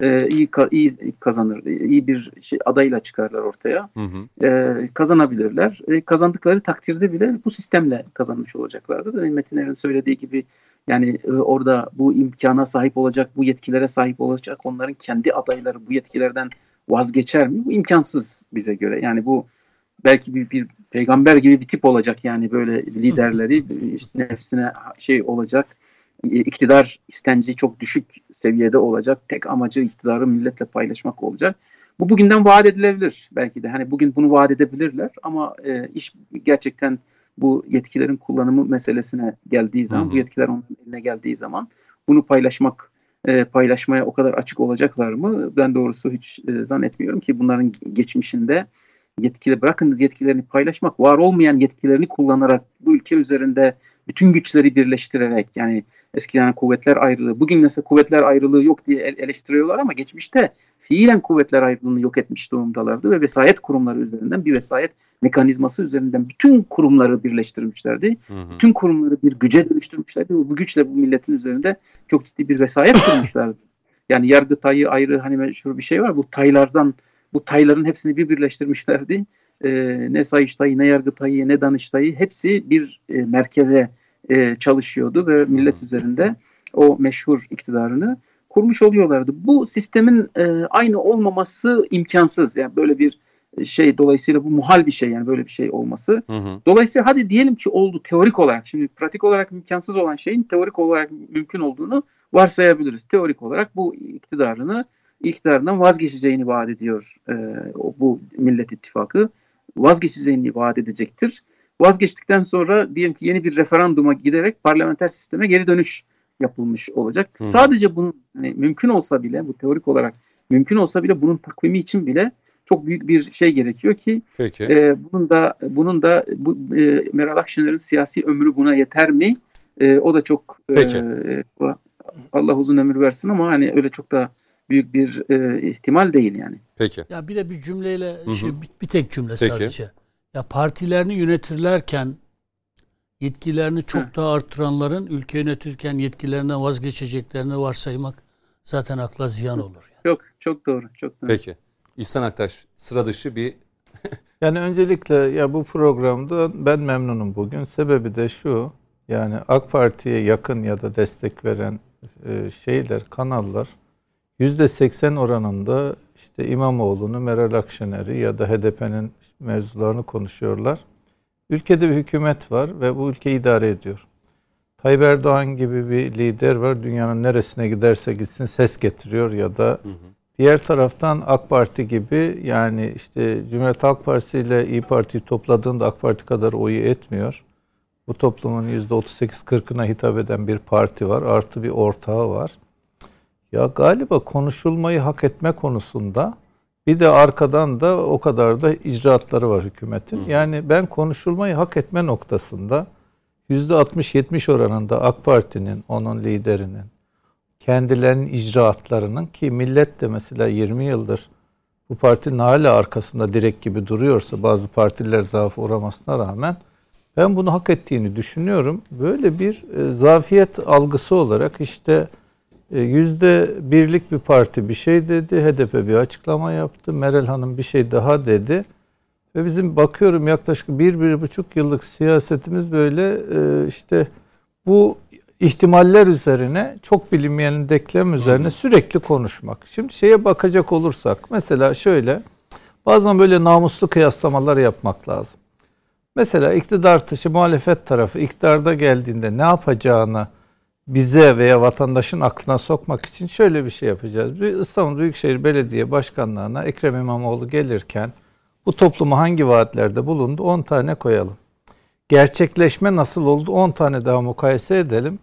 O zaman diyelim ki ha bunlar Büyükşehir Belediye Başkanı'na gelirken bunları yaptılar. İktidara gelince daha fazlasını yapacaklar. Çünkü o devlet erke elinize geçiyor. Kudret büyüyor. Tabii. Zaten adam ne diyor? Kökünü kazacağız bunların diyor. Öyle çok da merhametli yani ne tarihlerinde ne geçmişlerinde demokrasi, hürriyet, hürriyeti genişletmek, sosyal alanı do- do- böyle bir dertleri yok ki. Bugüne kadar sadece diktatörlük yapmışlar. Yani tarihleri böyle bir tarih. Şimdi Büyükşehir'e ge- gelelim. Adamlar ne dediler? Namus sözü işçi çıkarmayacağız. 13 bin kişi çıkardılar, 40 bin kişi aldılar. Peki ne dediler? Şu an hükümet neyle eleştiriyor? Liyakatsizlikle eleştiriyor. Liyakat, liyakat. Elbette ki yani bugün hükümetin özellikle bu şeyde öğretmen alırken ya da memur alırken ya zaten sınavlı insanları seçiyorsunuz ve mülakatta da çok bir şey değişmiyor. Mülakatın yerine güvenlik sorumlusu değiştir. Yani 100 bin kişiden 20 kişi 20 bin kişi aldın da kalan da demesin ki ben mülakattan elendim. Puanımla girdim aldım. İşte bu tür konulara biz de eleştiri getirebiliriz. Fakat şöyle öğretmen düşünün. alımında pardon İhsan Bey öğretmen alımında zaten tamamen şey Yani kurayla ve Bir şeysiz. mülakatta var da acaba e, diğer Mülakat Allah- yok, mülakat yok. Tamam eyvallah. Hadi öğretmeni kurtardık demektir. Şimdi şeye geldiğimizde mesela diyelim ki bugün işte İstanbul'da otobüsler yollarda kaldı. Şimdi e, bir e, vatandaş bir başkanı seçtiği zaman bir yıl, bir buçuk yıl hatta iki yıl çok da aleyhine geçmez. Aleyhine konuşulmasını da sevmez. Mesela dikkat edin başlarda AK Parti'nin siyasal eleştirileri çok karşılık bulmadı. Ama mesela liyakat liyakat diye bağıran bir şey, kurum, e, Mercedes kendi otobüslerini te- şey tamir etmek için teklif verdiğinde ona yeterlik verme, vermeyip işte 15 gün önce kurulan bir amcanın şirketine Müşavirlik siz e, işte amcanın şirketine siz yeterlik veriyorsanız e peki o zaman Cumhurbaşkanlığı sistemini liyakat üzerinden nasıl eleştireceksiniz? Ve bunları böyle yani 10, 20, 30, 40 maddeye çıkarabiliriz. Şimdi e, ben e, bir ara demiştim ki Allah kimseyi yoklukla imtihan etmesin. Az kalsın bir belde belediye başkanından Mustafa Kemal Atatürk çıkaracaklardı. Ve e, işte bu şeyin cicim ayları derler ya evlilikte falan ilk böyle belediye başkanı ilk zamanları bir hanım sanatçı E, Fatih Sultan Mehmet de çıkardılar. Yok abi o biraz şey hani tam hezeyan da. Şimdi bir hanım sanatçı, sosyal demokrat, solcu ve böyle kadını, çocuğu seven bir başkanla muhatap olduğunu düşünürken bir tartışmada bir azar çekmiş, bir aşağılamış. Demiş ki bu ne ya bu nasıl bir başkan? Hani sosyal demokrat ya ne bekliyor? İşte böyle romantik, duygusal, kadını yücelten hani o reklam tarafında var ya. Ha şimdi demek ki yani vatandaş şunu bilecek. Bu Cumhuriyet Halk Partililerin bir sicilleri be- sicili bozuk. İki elbette ki güzel reklam taktikleri var. Ama nihayetinde e, iktidara geldiği zaman Büyükşehir'de ne yaptılarsa aynısını yapacaklar. Vaat edecekler, söz verecekler, tam tersini yapacaklar. Bence şeyi tartışmaları rasyonel zemin üzerine çekmek lazım. Örnekler üzerinden göstermek lazım. Ben şeyin de e, Doğrusu şöyle işte bir şey meselesine de az buçuk girmiş olayım. HDP ile olan ilişkiler meselesi. Şimdi AK Parti bu ülkenin tarihinde önemli bir çıta koymuştur, önemli pozisyon geliştirmiştir ve çok yükseğe bir Kürt sorunuyla alakalı çıta koymuştur, Kürt kimliğini tanımıştır. Ben bugün işte Mehmet abi Adıyaman'la bir örnek de vermiş olayım. Mardinli iki tane vatandaş Adıyaman'a gidiyorlar. Kalabalık bir lokantada ee, hani biri, biri biraz daha Kürt gibi duruyor, öbürü biraz daha Adıyaman daha böyle e, karışık gibi. Biri bağırıyor biz Kürtler olarak falan. Öteki diyor ki abi diyor biz böyle konuşabiliyor muyuz diyor. O diyor ki arkadaş diyor ya AK- Parti iktidarı geldi konuşabiliyoruz. Şimdi bu ortamı sağlamış bir AK Parti var. Ve e, yarın öbür gün hürriyetler alanında, haklar alanında, anayasal tartışma, dil tartışması alanında Cumhuriyet Halk Partisi ile bir müzakere edecekler. İnanır mısın AK Parti hiç karışmasın. Arkadaş buyurun. Bizim bu toplumun önüne koyduğumuz bir çıtamız vardı. Bugüne kadar hak gaspından başka bir kültürü olmayan İttihatçı, Jacoben, Cumhuriyet Halk Partisi ve NATO'cu İyi Parti ile bu Kürtler ne yapacaklar? Alın bir bakın kardeşim biz Cumhurbaşkanımız dedi ya şeyde duruyoruz biz. Yani çözüm sürecinde durduğumuz yerde duruyoruz. İnanır mısınız biz durduğumuz yerde duralım. Karşılıklı onlar müzakerelerini devam etsinler. Bölge halkı bunların ne işe yarayıp yaramayacağını anlar. Dolayısıyla şu an bizim medya grubumuzun takıldığı şey şu. Üç tane yarım akıllı gazeteci ya da yarım akıllı siyaset üreten adam bir şey atıyor ortaya. Biz haftalarca onu tartışıyoruz. Geçen bir genel başkan beyefendiye biraz da şaka yaptım. Ee, onlar bir yayında sıkça şey okuyorlardı, şiir okuyorlardı. Ben dedim ki ya dedim ben edebiyatçı bir geleneğim var. iyi de bir araştırmacıyım. Aslında şiir okusanız toplumdan daha çok talep görürsünüz. Fakat o bir şey söyledi. Dedi ki ya akşamdan beri burada konuşuyoruz dedi. Ya iki üç tane adamın sürekli dedi resmi dönüyor önümüzde dedi. Ya bunlarla alakalı algı yapılıyor dedi. Zahirde baktığınız zaman da televizyonda hükümete destek veren televizyon gibi duruyor. Yani isim vermeyelim buradan reklam olur diyorlar ya şeyde. Ha o zaman bizim şu siyaseti, Türkiye'deki siyaset uygulamaları bir gerçeklik zeminine çekip ya sabah birisi bir yalan söyledi. Nihayetinde muhalefet partilerden herhangi birisinin bu topluma duyurmak istediği bir cümle bu toplumun %20'si tarafından duyurur. Bütün kabiliyetlerini ortaya koysalar. Bak yerel seçimde şöyle bir şey oldu. Ekrem İmamoğlu %16'lık bir kitlenin bildiği bir adamdı. Gitti pazara. Çok akıllı arkadaşlar onun yanına adam gönderdiler. Onu hakaret etti. 50 tane televizyonda dedi ki işte bak işte halk adamı hakaret ediyor. Ajans. Yüzde e, şeylik yani yüzde 16'lık bilinen adamı biz bağıra bağıra bağıra yüzde 90'ın bildiği adam haline getirdik. Ha o zaman demek ki e, bu AK Parti bu yüzde 40'lık oyu olan ve hükümeti idare eden Recep Tayyip Erdoğan gibi reisi o idaresi olan bir AK Parti hayatın ritmini yakalayacak, siyaset üretecek. Milletin önüne herkesten önce, herkesten çabuk hmm. pozisyon alıp pozisyon koyacak. Ya biz de onları konuşacağız. Bir sürece. İnan ben e, yani ne idüğü belli değil, ne olacağı belli olmayan senaryonun virgülünün virgülünü konuşmak istemiyorum. AK Parti az geri çekilse vatandaşla diyaloglara, vatandaşın taleplerine. Yani bugüne kadar siyaseti galiba ayakta tutan şey şudur. Vatandaşın bir talebi varsa alıp onu kademe kademe genel merkezinize ve hükümete taşırsınız. Hı hı. Oradaki bir talebi de alıp aşağıya götürürsünüz. Bu karşılıklı sinerji iş, işlemeye hı. müd- çalıştığı müddetçe de problem görünce bunu çözen de bir genel başkanınız olduğuna göre AK Parti bu me- mekanizmayı işletecek, siyaset üretecek, hayatın ritmini yakalayacak. Hükümet de yapıp ettiklerini doğru bir şekilde vatandaşın önüne koyacak.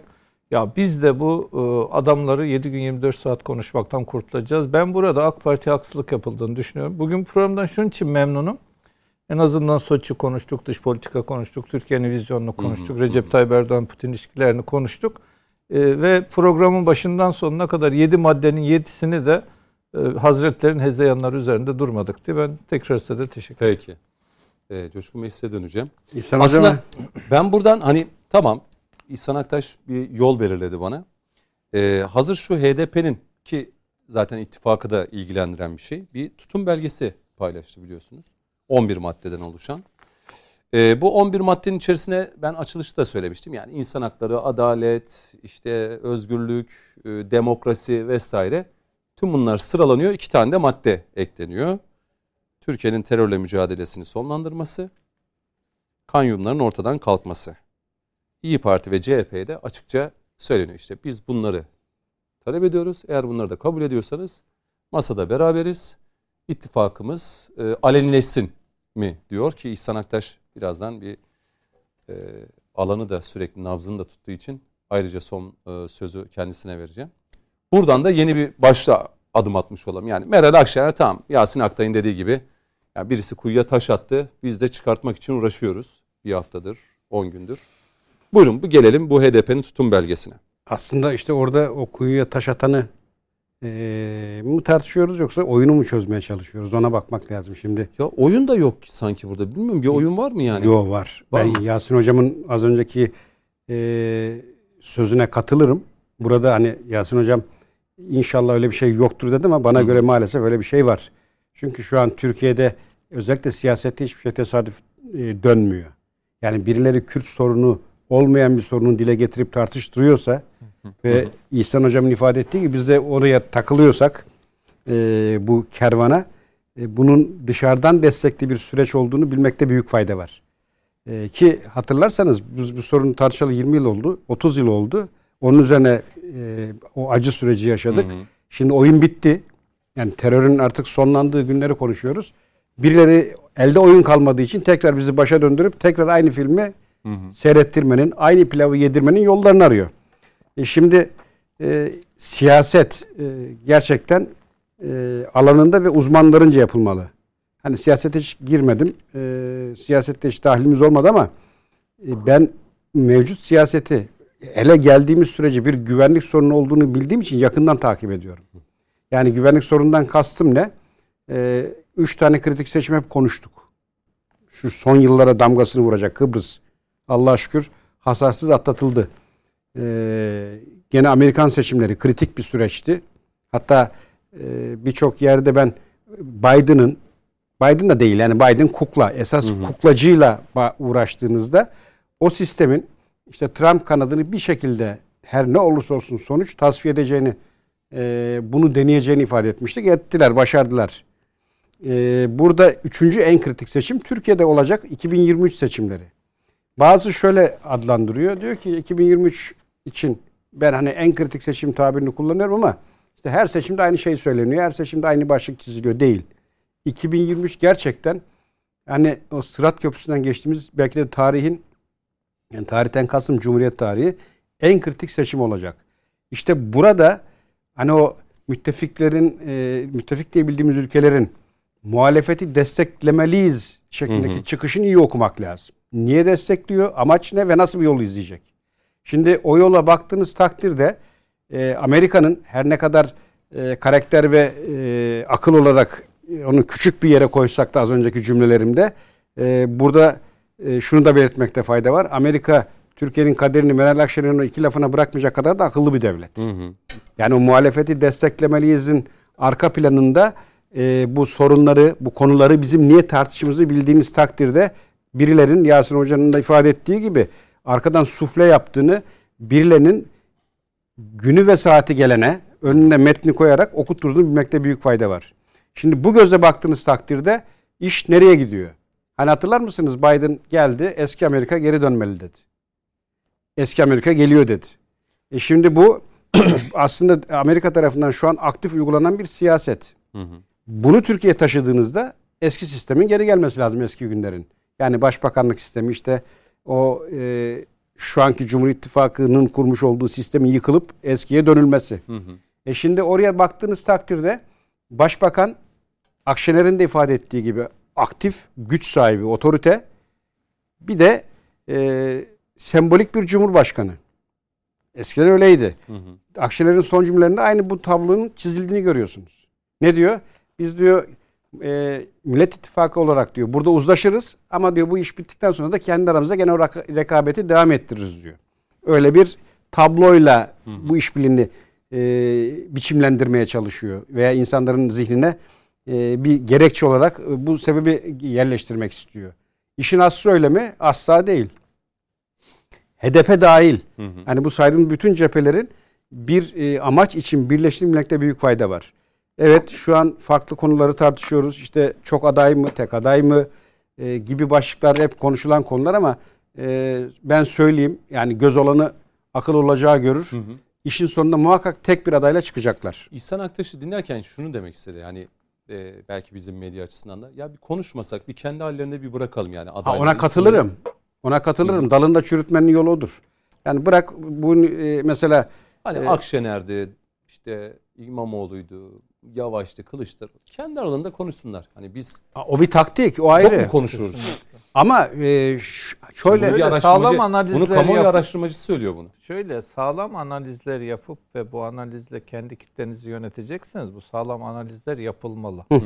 Ama 7 gün 24 saat yerli, yersiz, lüzumlu, lüzumsuz bu adamları konuştuğunuzda sadece kendi değerlerinden fazla değer atfedip ülkenin Re- gündeminde ya Recep yükseltiyoruz. Tayyip Bu- Erdoğan e, bu bir taktiktir. 10 tane mevzu memleketi yönetecek. Siz 7 gün 24 saat %10'luk parti konuşacaksınız. Ya da %1'lik parti yani. Bu bir taktiktir. Yani e, İhsan Hocam'a yürekten katılırım. Hani reklamın iyisi kötüsü olmaz diye bir laf vardır. Gerçekten bazen olumsuz bir haberde bile siz e, PR derler. Pek sevmem İngiliz deyimi kullanmayı ama e, PR'ınızı artırabilirsiniz. Bu da bir taktiktir. Ama e, burada hani ben tabana baktığımda e, maalesef bu algıya kapılıp farklı düşüncelere sevk edilen insanlarımız olduğunu görüyorum. Dolayısıyla bunların böyle işin doğrusunu ve önemli analizlerle aktarabiliyorsanız, e, karşının oyunu bozuyorsanız bana göre bu bir kazanç. O yönden bunlar dillendirilmeli. Mesela Meral Akşener'in Yasin Hocam çok önemli bir yer yakalamış. E, eskiden FETÖ döneminde durduk yerde ben başbakan olacağım diye ortaya çıkmasıyla bugünkü söylemi örtüştürmeliyiz. Bunun birilerinin söyletilmekte büyük fayda var. Ki hani e, FETÖ dönemindeki rollerle şimdiki rolleri ayrı ayrı değerlendiriyoruz. Bana göre yanlış yapıyoruz. %16 bilinen bir ismi işte yüzdelere arttırdık arttırdık o noktaya getirdik. Mesela Meral Akşener de gittiği her yerde birileriyle bir şey yapıyor. Aynı taktik. Tartışıyor. Aynı taktik. Hiç Evet. farkı yok. Ve bu e, bir amaç için yapılıyor dediğiniz gibi. O nedenle hani ben bu söylemlerin boşuna olmadığı kanaatindeyim. Hı hı. Ve neticede e, 2023'te hani Allah korusun inşallah olmaz ama e, siyasi süreç başka yerlere gelirse Hı hı. gerçekten e, ülke ve millet çok yer alır. Bu nedenle ısrarla 2023 diye dillendiriyoruz. Hı hı. Ve bu nedenle de önümüzdeki süreci çok kritik görüyoruz. Şimdi e, burada e, birileri bir oyun oynatıyor, bir algı oyunu. Mesela e, bunu e, zaman seten horoz gibi değerlendirip bir takım oyunların ben çok erken oynadığını oynandığı kanaatindeyim ki Sedat Peker bunlardan biri. Hı hı. İşte o şu an e, farklı isimler üzerinde odaklanan, yoğunlaşan yapı bir anda seçim sürecine geldiğinde tek bir isimde e, isim üstünde Hocam Peker'e bir atıf yapayım. Şimdi BBC benimle mülakat yaptı. Ben de vakit ayırdım falan. E, Türkçe bir arkadaş konuşuyor. Ya Sedat Peker'in hükümet değişikliğine sebep olup olmayacağına dair bana sorular soruyor. Ben dedim ki ya şöyle yani kafanızda bir kurgu var da eğer bunun cevabını almak için yarım saattir benimle didişiyorsanız vallahi yanlış adamla konuşuyorsunuz dedim. Bir de Türkiye o kadar gündem yoğun bir ülke ki yarın öbür gün illa olumsuz olması şartıyla değil. Hı hı. 100 tane Sedat Peker hikayesiyle daha karşılaşırız. Ba- babaannemin bile aklına gelmez dedim Sedat Peker. Hocam zaten size boşuna gelmediler. Doğru adrese gelmişler. Araştırdı da bana göre şu. Peker olay niye ters tepti? Evet. Yani istediğimiz sonuca ulaşamadık. Çünkü zamanlama yanlış. Yanlış, yanlış gittik. Evet, şimdi aynı benzer taktiği e, aynı hataya düşmemek için bana göre şu an suni isimler üzerine tartışma yapıyoruz. Hı. Ama işin sonunda tek bir aday üzerinde birleşildiğini göreceğiz.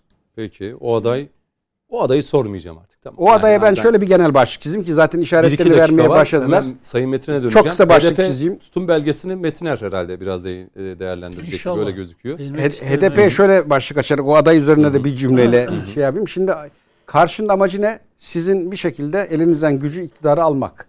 Almanın yolu da sizden oy devşirmek. O devşirmenin yolu da hı hı. bu kanattan da oy alabilecek bir isim üstünde anlaşmak. Bu İmamoğlu değil, bu Kılıçdaroğlu değil.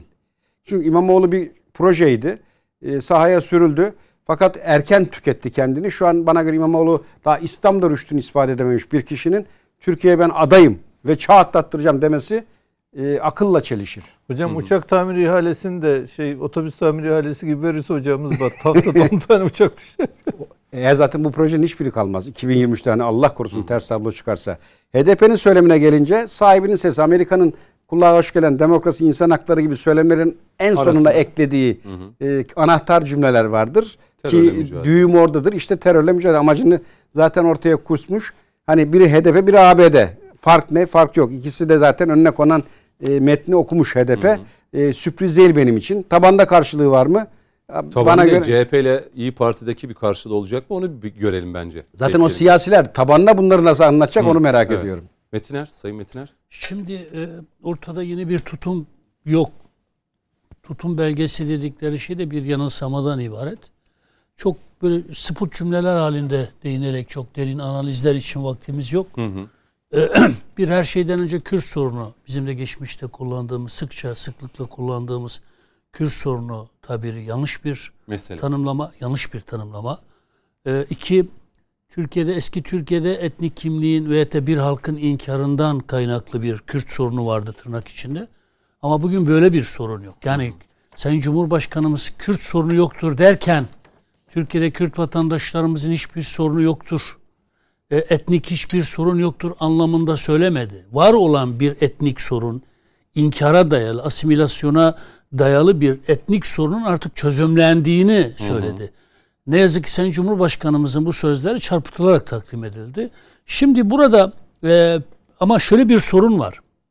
Yani eski Türkiye'nin var olan bir sorunu AK Parti geç de olsa çözdü. Ama buradan beslenen PKK sorunu devam ettiği için hı hı. bu çatışmalı, muhataralı dönemde de pek çok Kürt vatandaşımız, Türk vatandaşımız mağdur olduğu için özellikle de e, PKK'nın şu ve bu şekilde içinde olan, dışında olan, yanında olan, etkisinde olan Kürt ailelerin bir takım sorunları var. Yani köylerini bıraktılar, gittiler. Çocuk yaşta karşılaştıkları zulümler, işkenceler, o gencecik çocuk yaştaki insanların travmalarına şehirlere geldiler.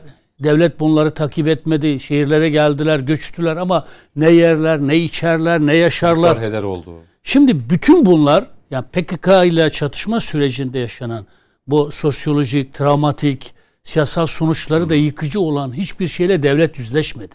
Dolayısıyla evet etnik anlamda artık Türkiye'nin bir Kürt sorunu yok ama bu e, PKK'nın beslendiği alanın doğurduğu sosyolojik sorunları görmezlikten gelmeyen yeni bir siyaset diline, yeni bir siyaset tarzına ihtiyacımız var. AK Parti e, bunu ivedilikle halletmeli. Eğer e, bunu halletmezse korkarım ki vaktinde Kürt sorunu çözmediğimiz için PKK'yı besleyen vasat tekrar bu sorun vaktinde çözülmediği için HDP'yi daha da büyütebilir. Burada şu çok önemli bakınız. Yani yaklaşık bir ay yakın bir süredir benim altını önemli çizdiğim bir husus var.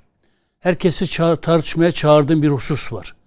Bu ülkenin bir Kürt yurttaşı olarak ama bu, bu ülkeye aidiyeti ve sadakati tartışmasız olan bir Kürt yurttaşı olarak. Türkiye'nin Kürdü olarak aşmak istediğim bir tartışma var. Geliniz diyorum. Kim Kürt sorunu var diyorsa kendi tanımını ortaya koysun, kendi çözümünü ortaya koysun. Sen Cumhurbaşkanımız bu sorunu çözdüğünü söylüyor dediğimiz çerçevede. İnkar ve yok sayı. Evet bitti. biz çözdük diyoruz.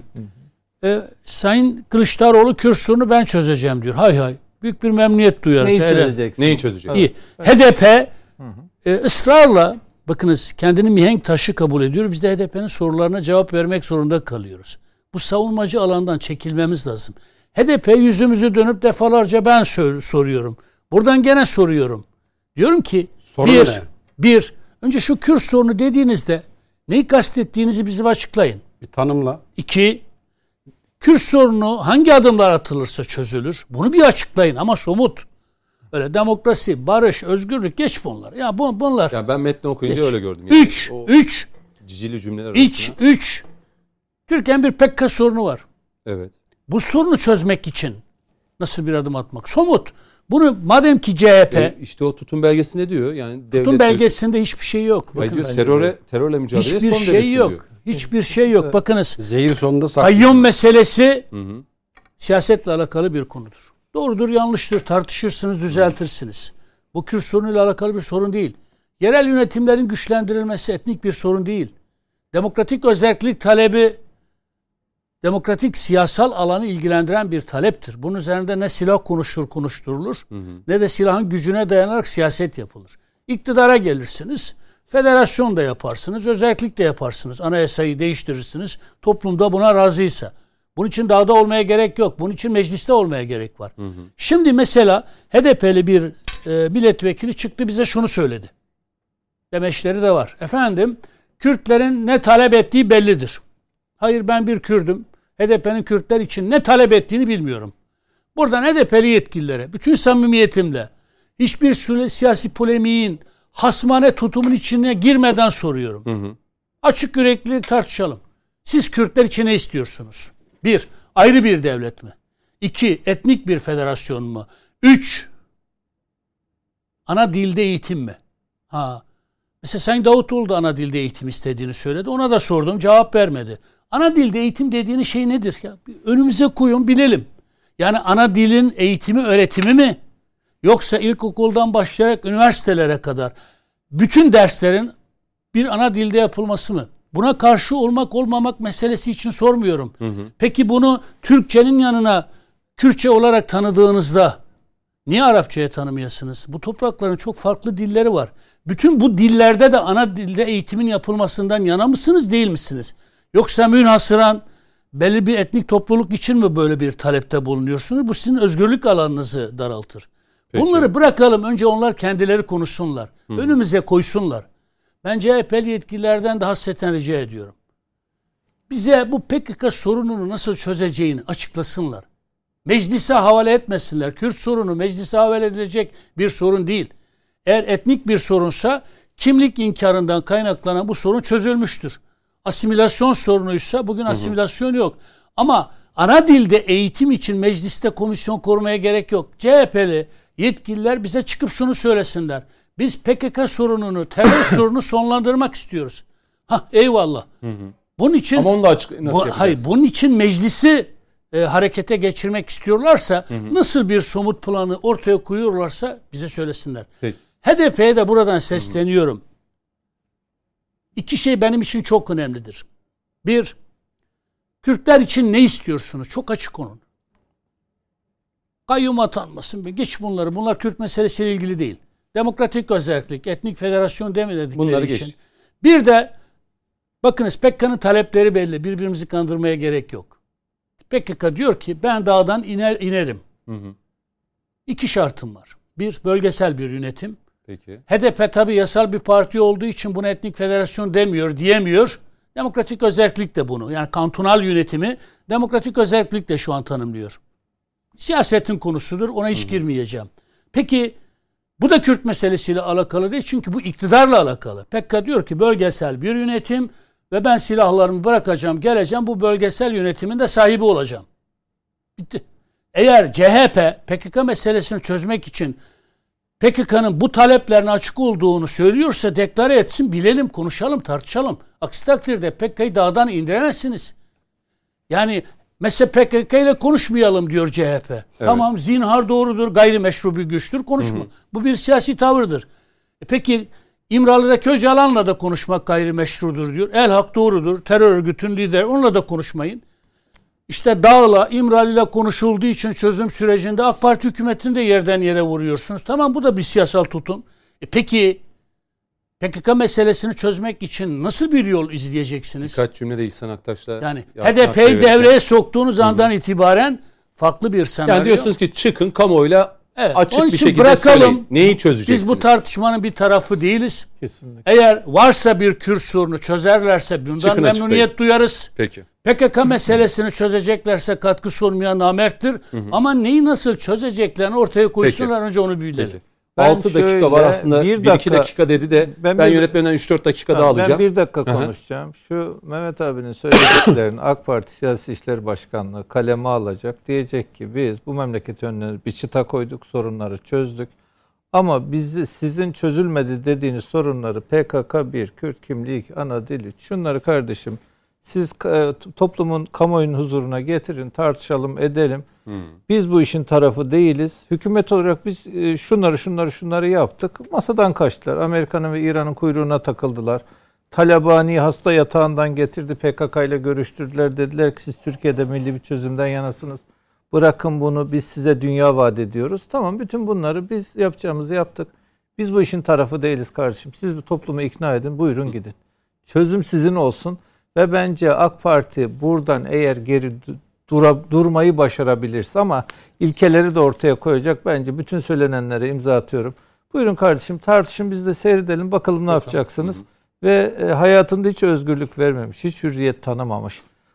Baskıdan, darbeden başka bir şey bilmeyenlerle öteki Jacobenlerin ne yapacağını görelim. İki ayda kavga kıyamet birbirini götürür. Ama Türkiye'nin Kürtlerini Bakınız altını önemli çiziyorum. Türkiye'nin Kürtlerini hem Amerika'nın hem de PKK'nın Kürtleri olmaktan kurtaracak Kesinlikle. yeni bir kazanımcı dile, Kesinlikle. yeni bir kazanımcı Kesinlikle. siyaset tarzına ihtiyaç var. Kesinlikle. Aksi takdirde sadece ve yalnızca Kürt sorunu yoktur, PKK sorunu vardır demekle de e, başka şekilde AK Parti kendi siyasetini ya zehirlemiş Burada olur. bir cümle daha Tabii. yine yarım dakika. Tabii. Ben e, AK Parti kongresinden sonra şöyle bir ifade kullandım. AK Parti'nin dili Diyarbakır'dan da İzmir'den de %35 oy alan bir dil ve bu ülkeyi Çok üniter çatı altında kuran bir dil.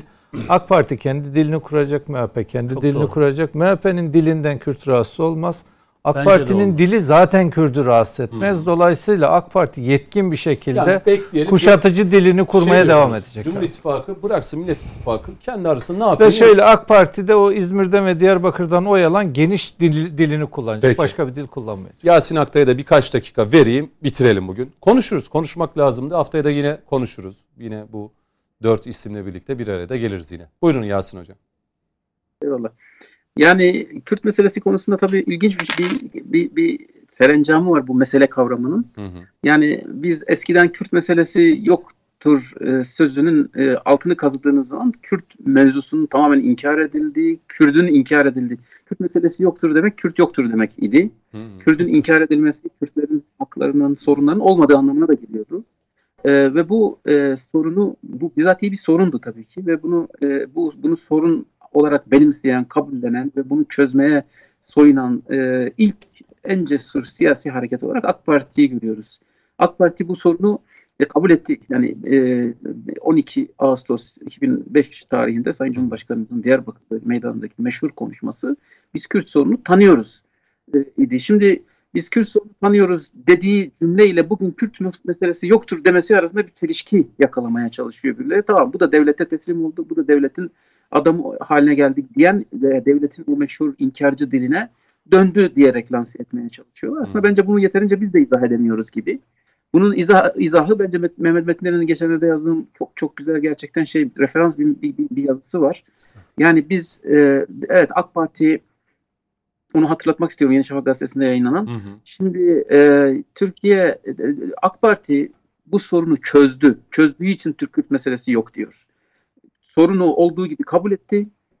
Kürt meselesinin özü Kürt kimliğinin inkar edilmesiydi. Kürt dilinin baskı altında tutulması ve yasaklanması idi. Doğru. Ve Kürtlerin Kürt olarak isteyen insanın kendini Kürt olarak ifade etmesinin hı hı e, hoş görülmemesi ve reddedilmesi ve onun kriminalize edilmesi. Bugün öyle bir şey yok. Hı hı. Bugün e, AK Parti'nin reformları sayesinde, Sayın Cumhurbaşkanımızın son derece cesur girişimleri sayesinde Türkiye'de Kürt sorunu zinhar bitmiştir. Biz bunu bunu deklare etmenin onurunu hı hı. E, Kürt kardeşlerimizle beraber Kürt kardeşlerimize sunmanın iftiharını yaşıyoruz. Gururunu yaşıyoruz aslında.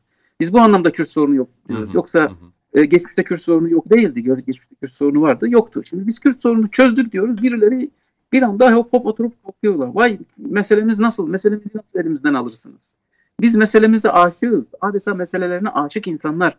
Psikopat tip bir tip e, resmi çiziyorlar. Yani bir, bir, çünkü mesele geçim kaynağıdır. Evet. Mesele bir geçim kaynağıdır. Sen o meseleyi onun elinden aldığın zaman Peki. adeta onun elinden geçim kaynağını almış oluyorsun. Çünkü adam meseleden geçiniyor. Sen diyorsun ki meseleyi bitirdim. Hı hı. Mesele yok diyorsun. Aslında bizim söylediğimiz şey son derece açık ve net bir biçimde. Biz mesele, Kürt meselesi yoktur dediğimiz zaman Kürt'ü inkar manasında söylemiyoruz. Kürt kimliğini inkar manasında söylemiyoruz. Bilakis bu bizim tamamen şeylerimizden kaynaklanan, felsefi anlayışımızdan, e, dünya görüşümüzden kaynaklı bir yaklaşımla biz bunu biz zaten kabul edilebilir bir şey değildi Doğru. bizim için. Doğru. Kürt'ün inkarı veya herhangi bir etnik grubun, bir insanın etnik grubu her neyse, ana dili her neyse bunun yasaklanması bizim dünya görüşümüze ters zaten. Biz bu ters bize ters olan bu şeyi yapmış olmanın onurunu yaşıyoruz bugün. Gözümüzü gere gere Türkiye'de herhangi bir konuda, herhangi bir e, tartışmada bunu rahatlıkla söyleyebilecek bir konumumuza ve avantaja sahibiz. Peki. Yani şey gibi değiliz. Öyle hani statikocu bir dile döndük. Yok öyle bir statikocu dilde falan değil. Biz statikoyu değiştirdik. Statikoyu devirdik. Yerine yeni bir şey oluşturduk. Yeni bir durum Dolayısıyla Sayın Aktaş'ın dediği gibi olan... bir bekleyelim mi, görelim yani kendi hallerine mi bırakalım? Yani ne yapacaklar, neyi çözecekler, hangi sorunu çözecekler? Ee, tabii şimdi buna rağmen halen son Kürt bir dakika, sorunu, son bir dakika. Halen Kürt sorunu demekte ısrar ediyor olması karşısında hakikaten onlara bir meydan okumak lazım. Ona hodri meydan demek lazım. Siz ne yapmaya çalışıyorsunuz? Kürt sorunu dediğiniz şey bundan ötesi artık şeydir, ayrılıktır. Hı hı. Ayrılık mı istiyorsunuz? Yani ayrı bir Kürt devleti mi istiyorsunuz? Türkiye'den ayrı bir devlet koparıp Kürt sorunu çözmek adına Kürtlere ayrı bir dünya mı yaşayacaksınız? O zaman Diyarbakır'daki Kürt, şey, İstanbul'daki Kürtleri ne yapacaksınız? Ankara'daki, Adana'daki, bilmem İzmir'deki Kürtleri ne yapacaksınız?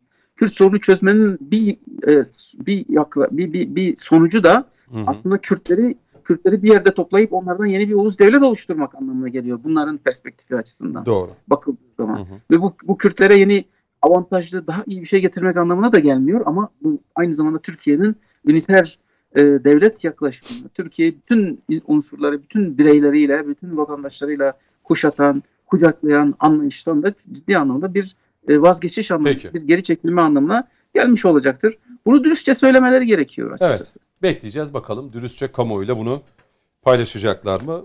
Ee, önümüzdeki hafta yine Sayın Mehmet Metiner, Sayın Coşkun Başbuğ bizimle birlikte olacak. Zaman zaman da İhsan Aktay, zaman zaman Yasin Hocam siz de e, aramıza katılırsınız. Çok teşekkür ederim İhsan Aktay. Sağ olun. Kıymet verdiniz.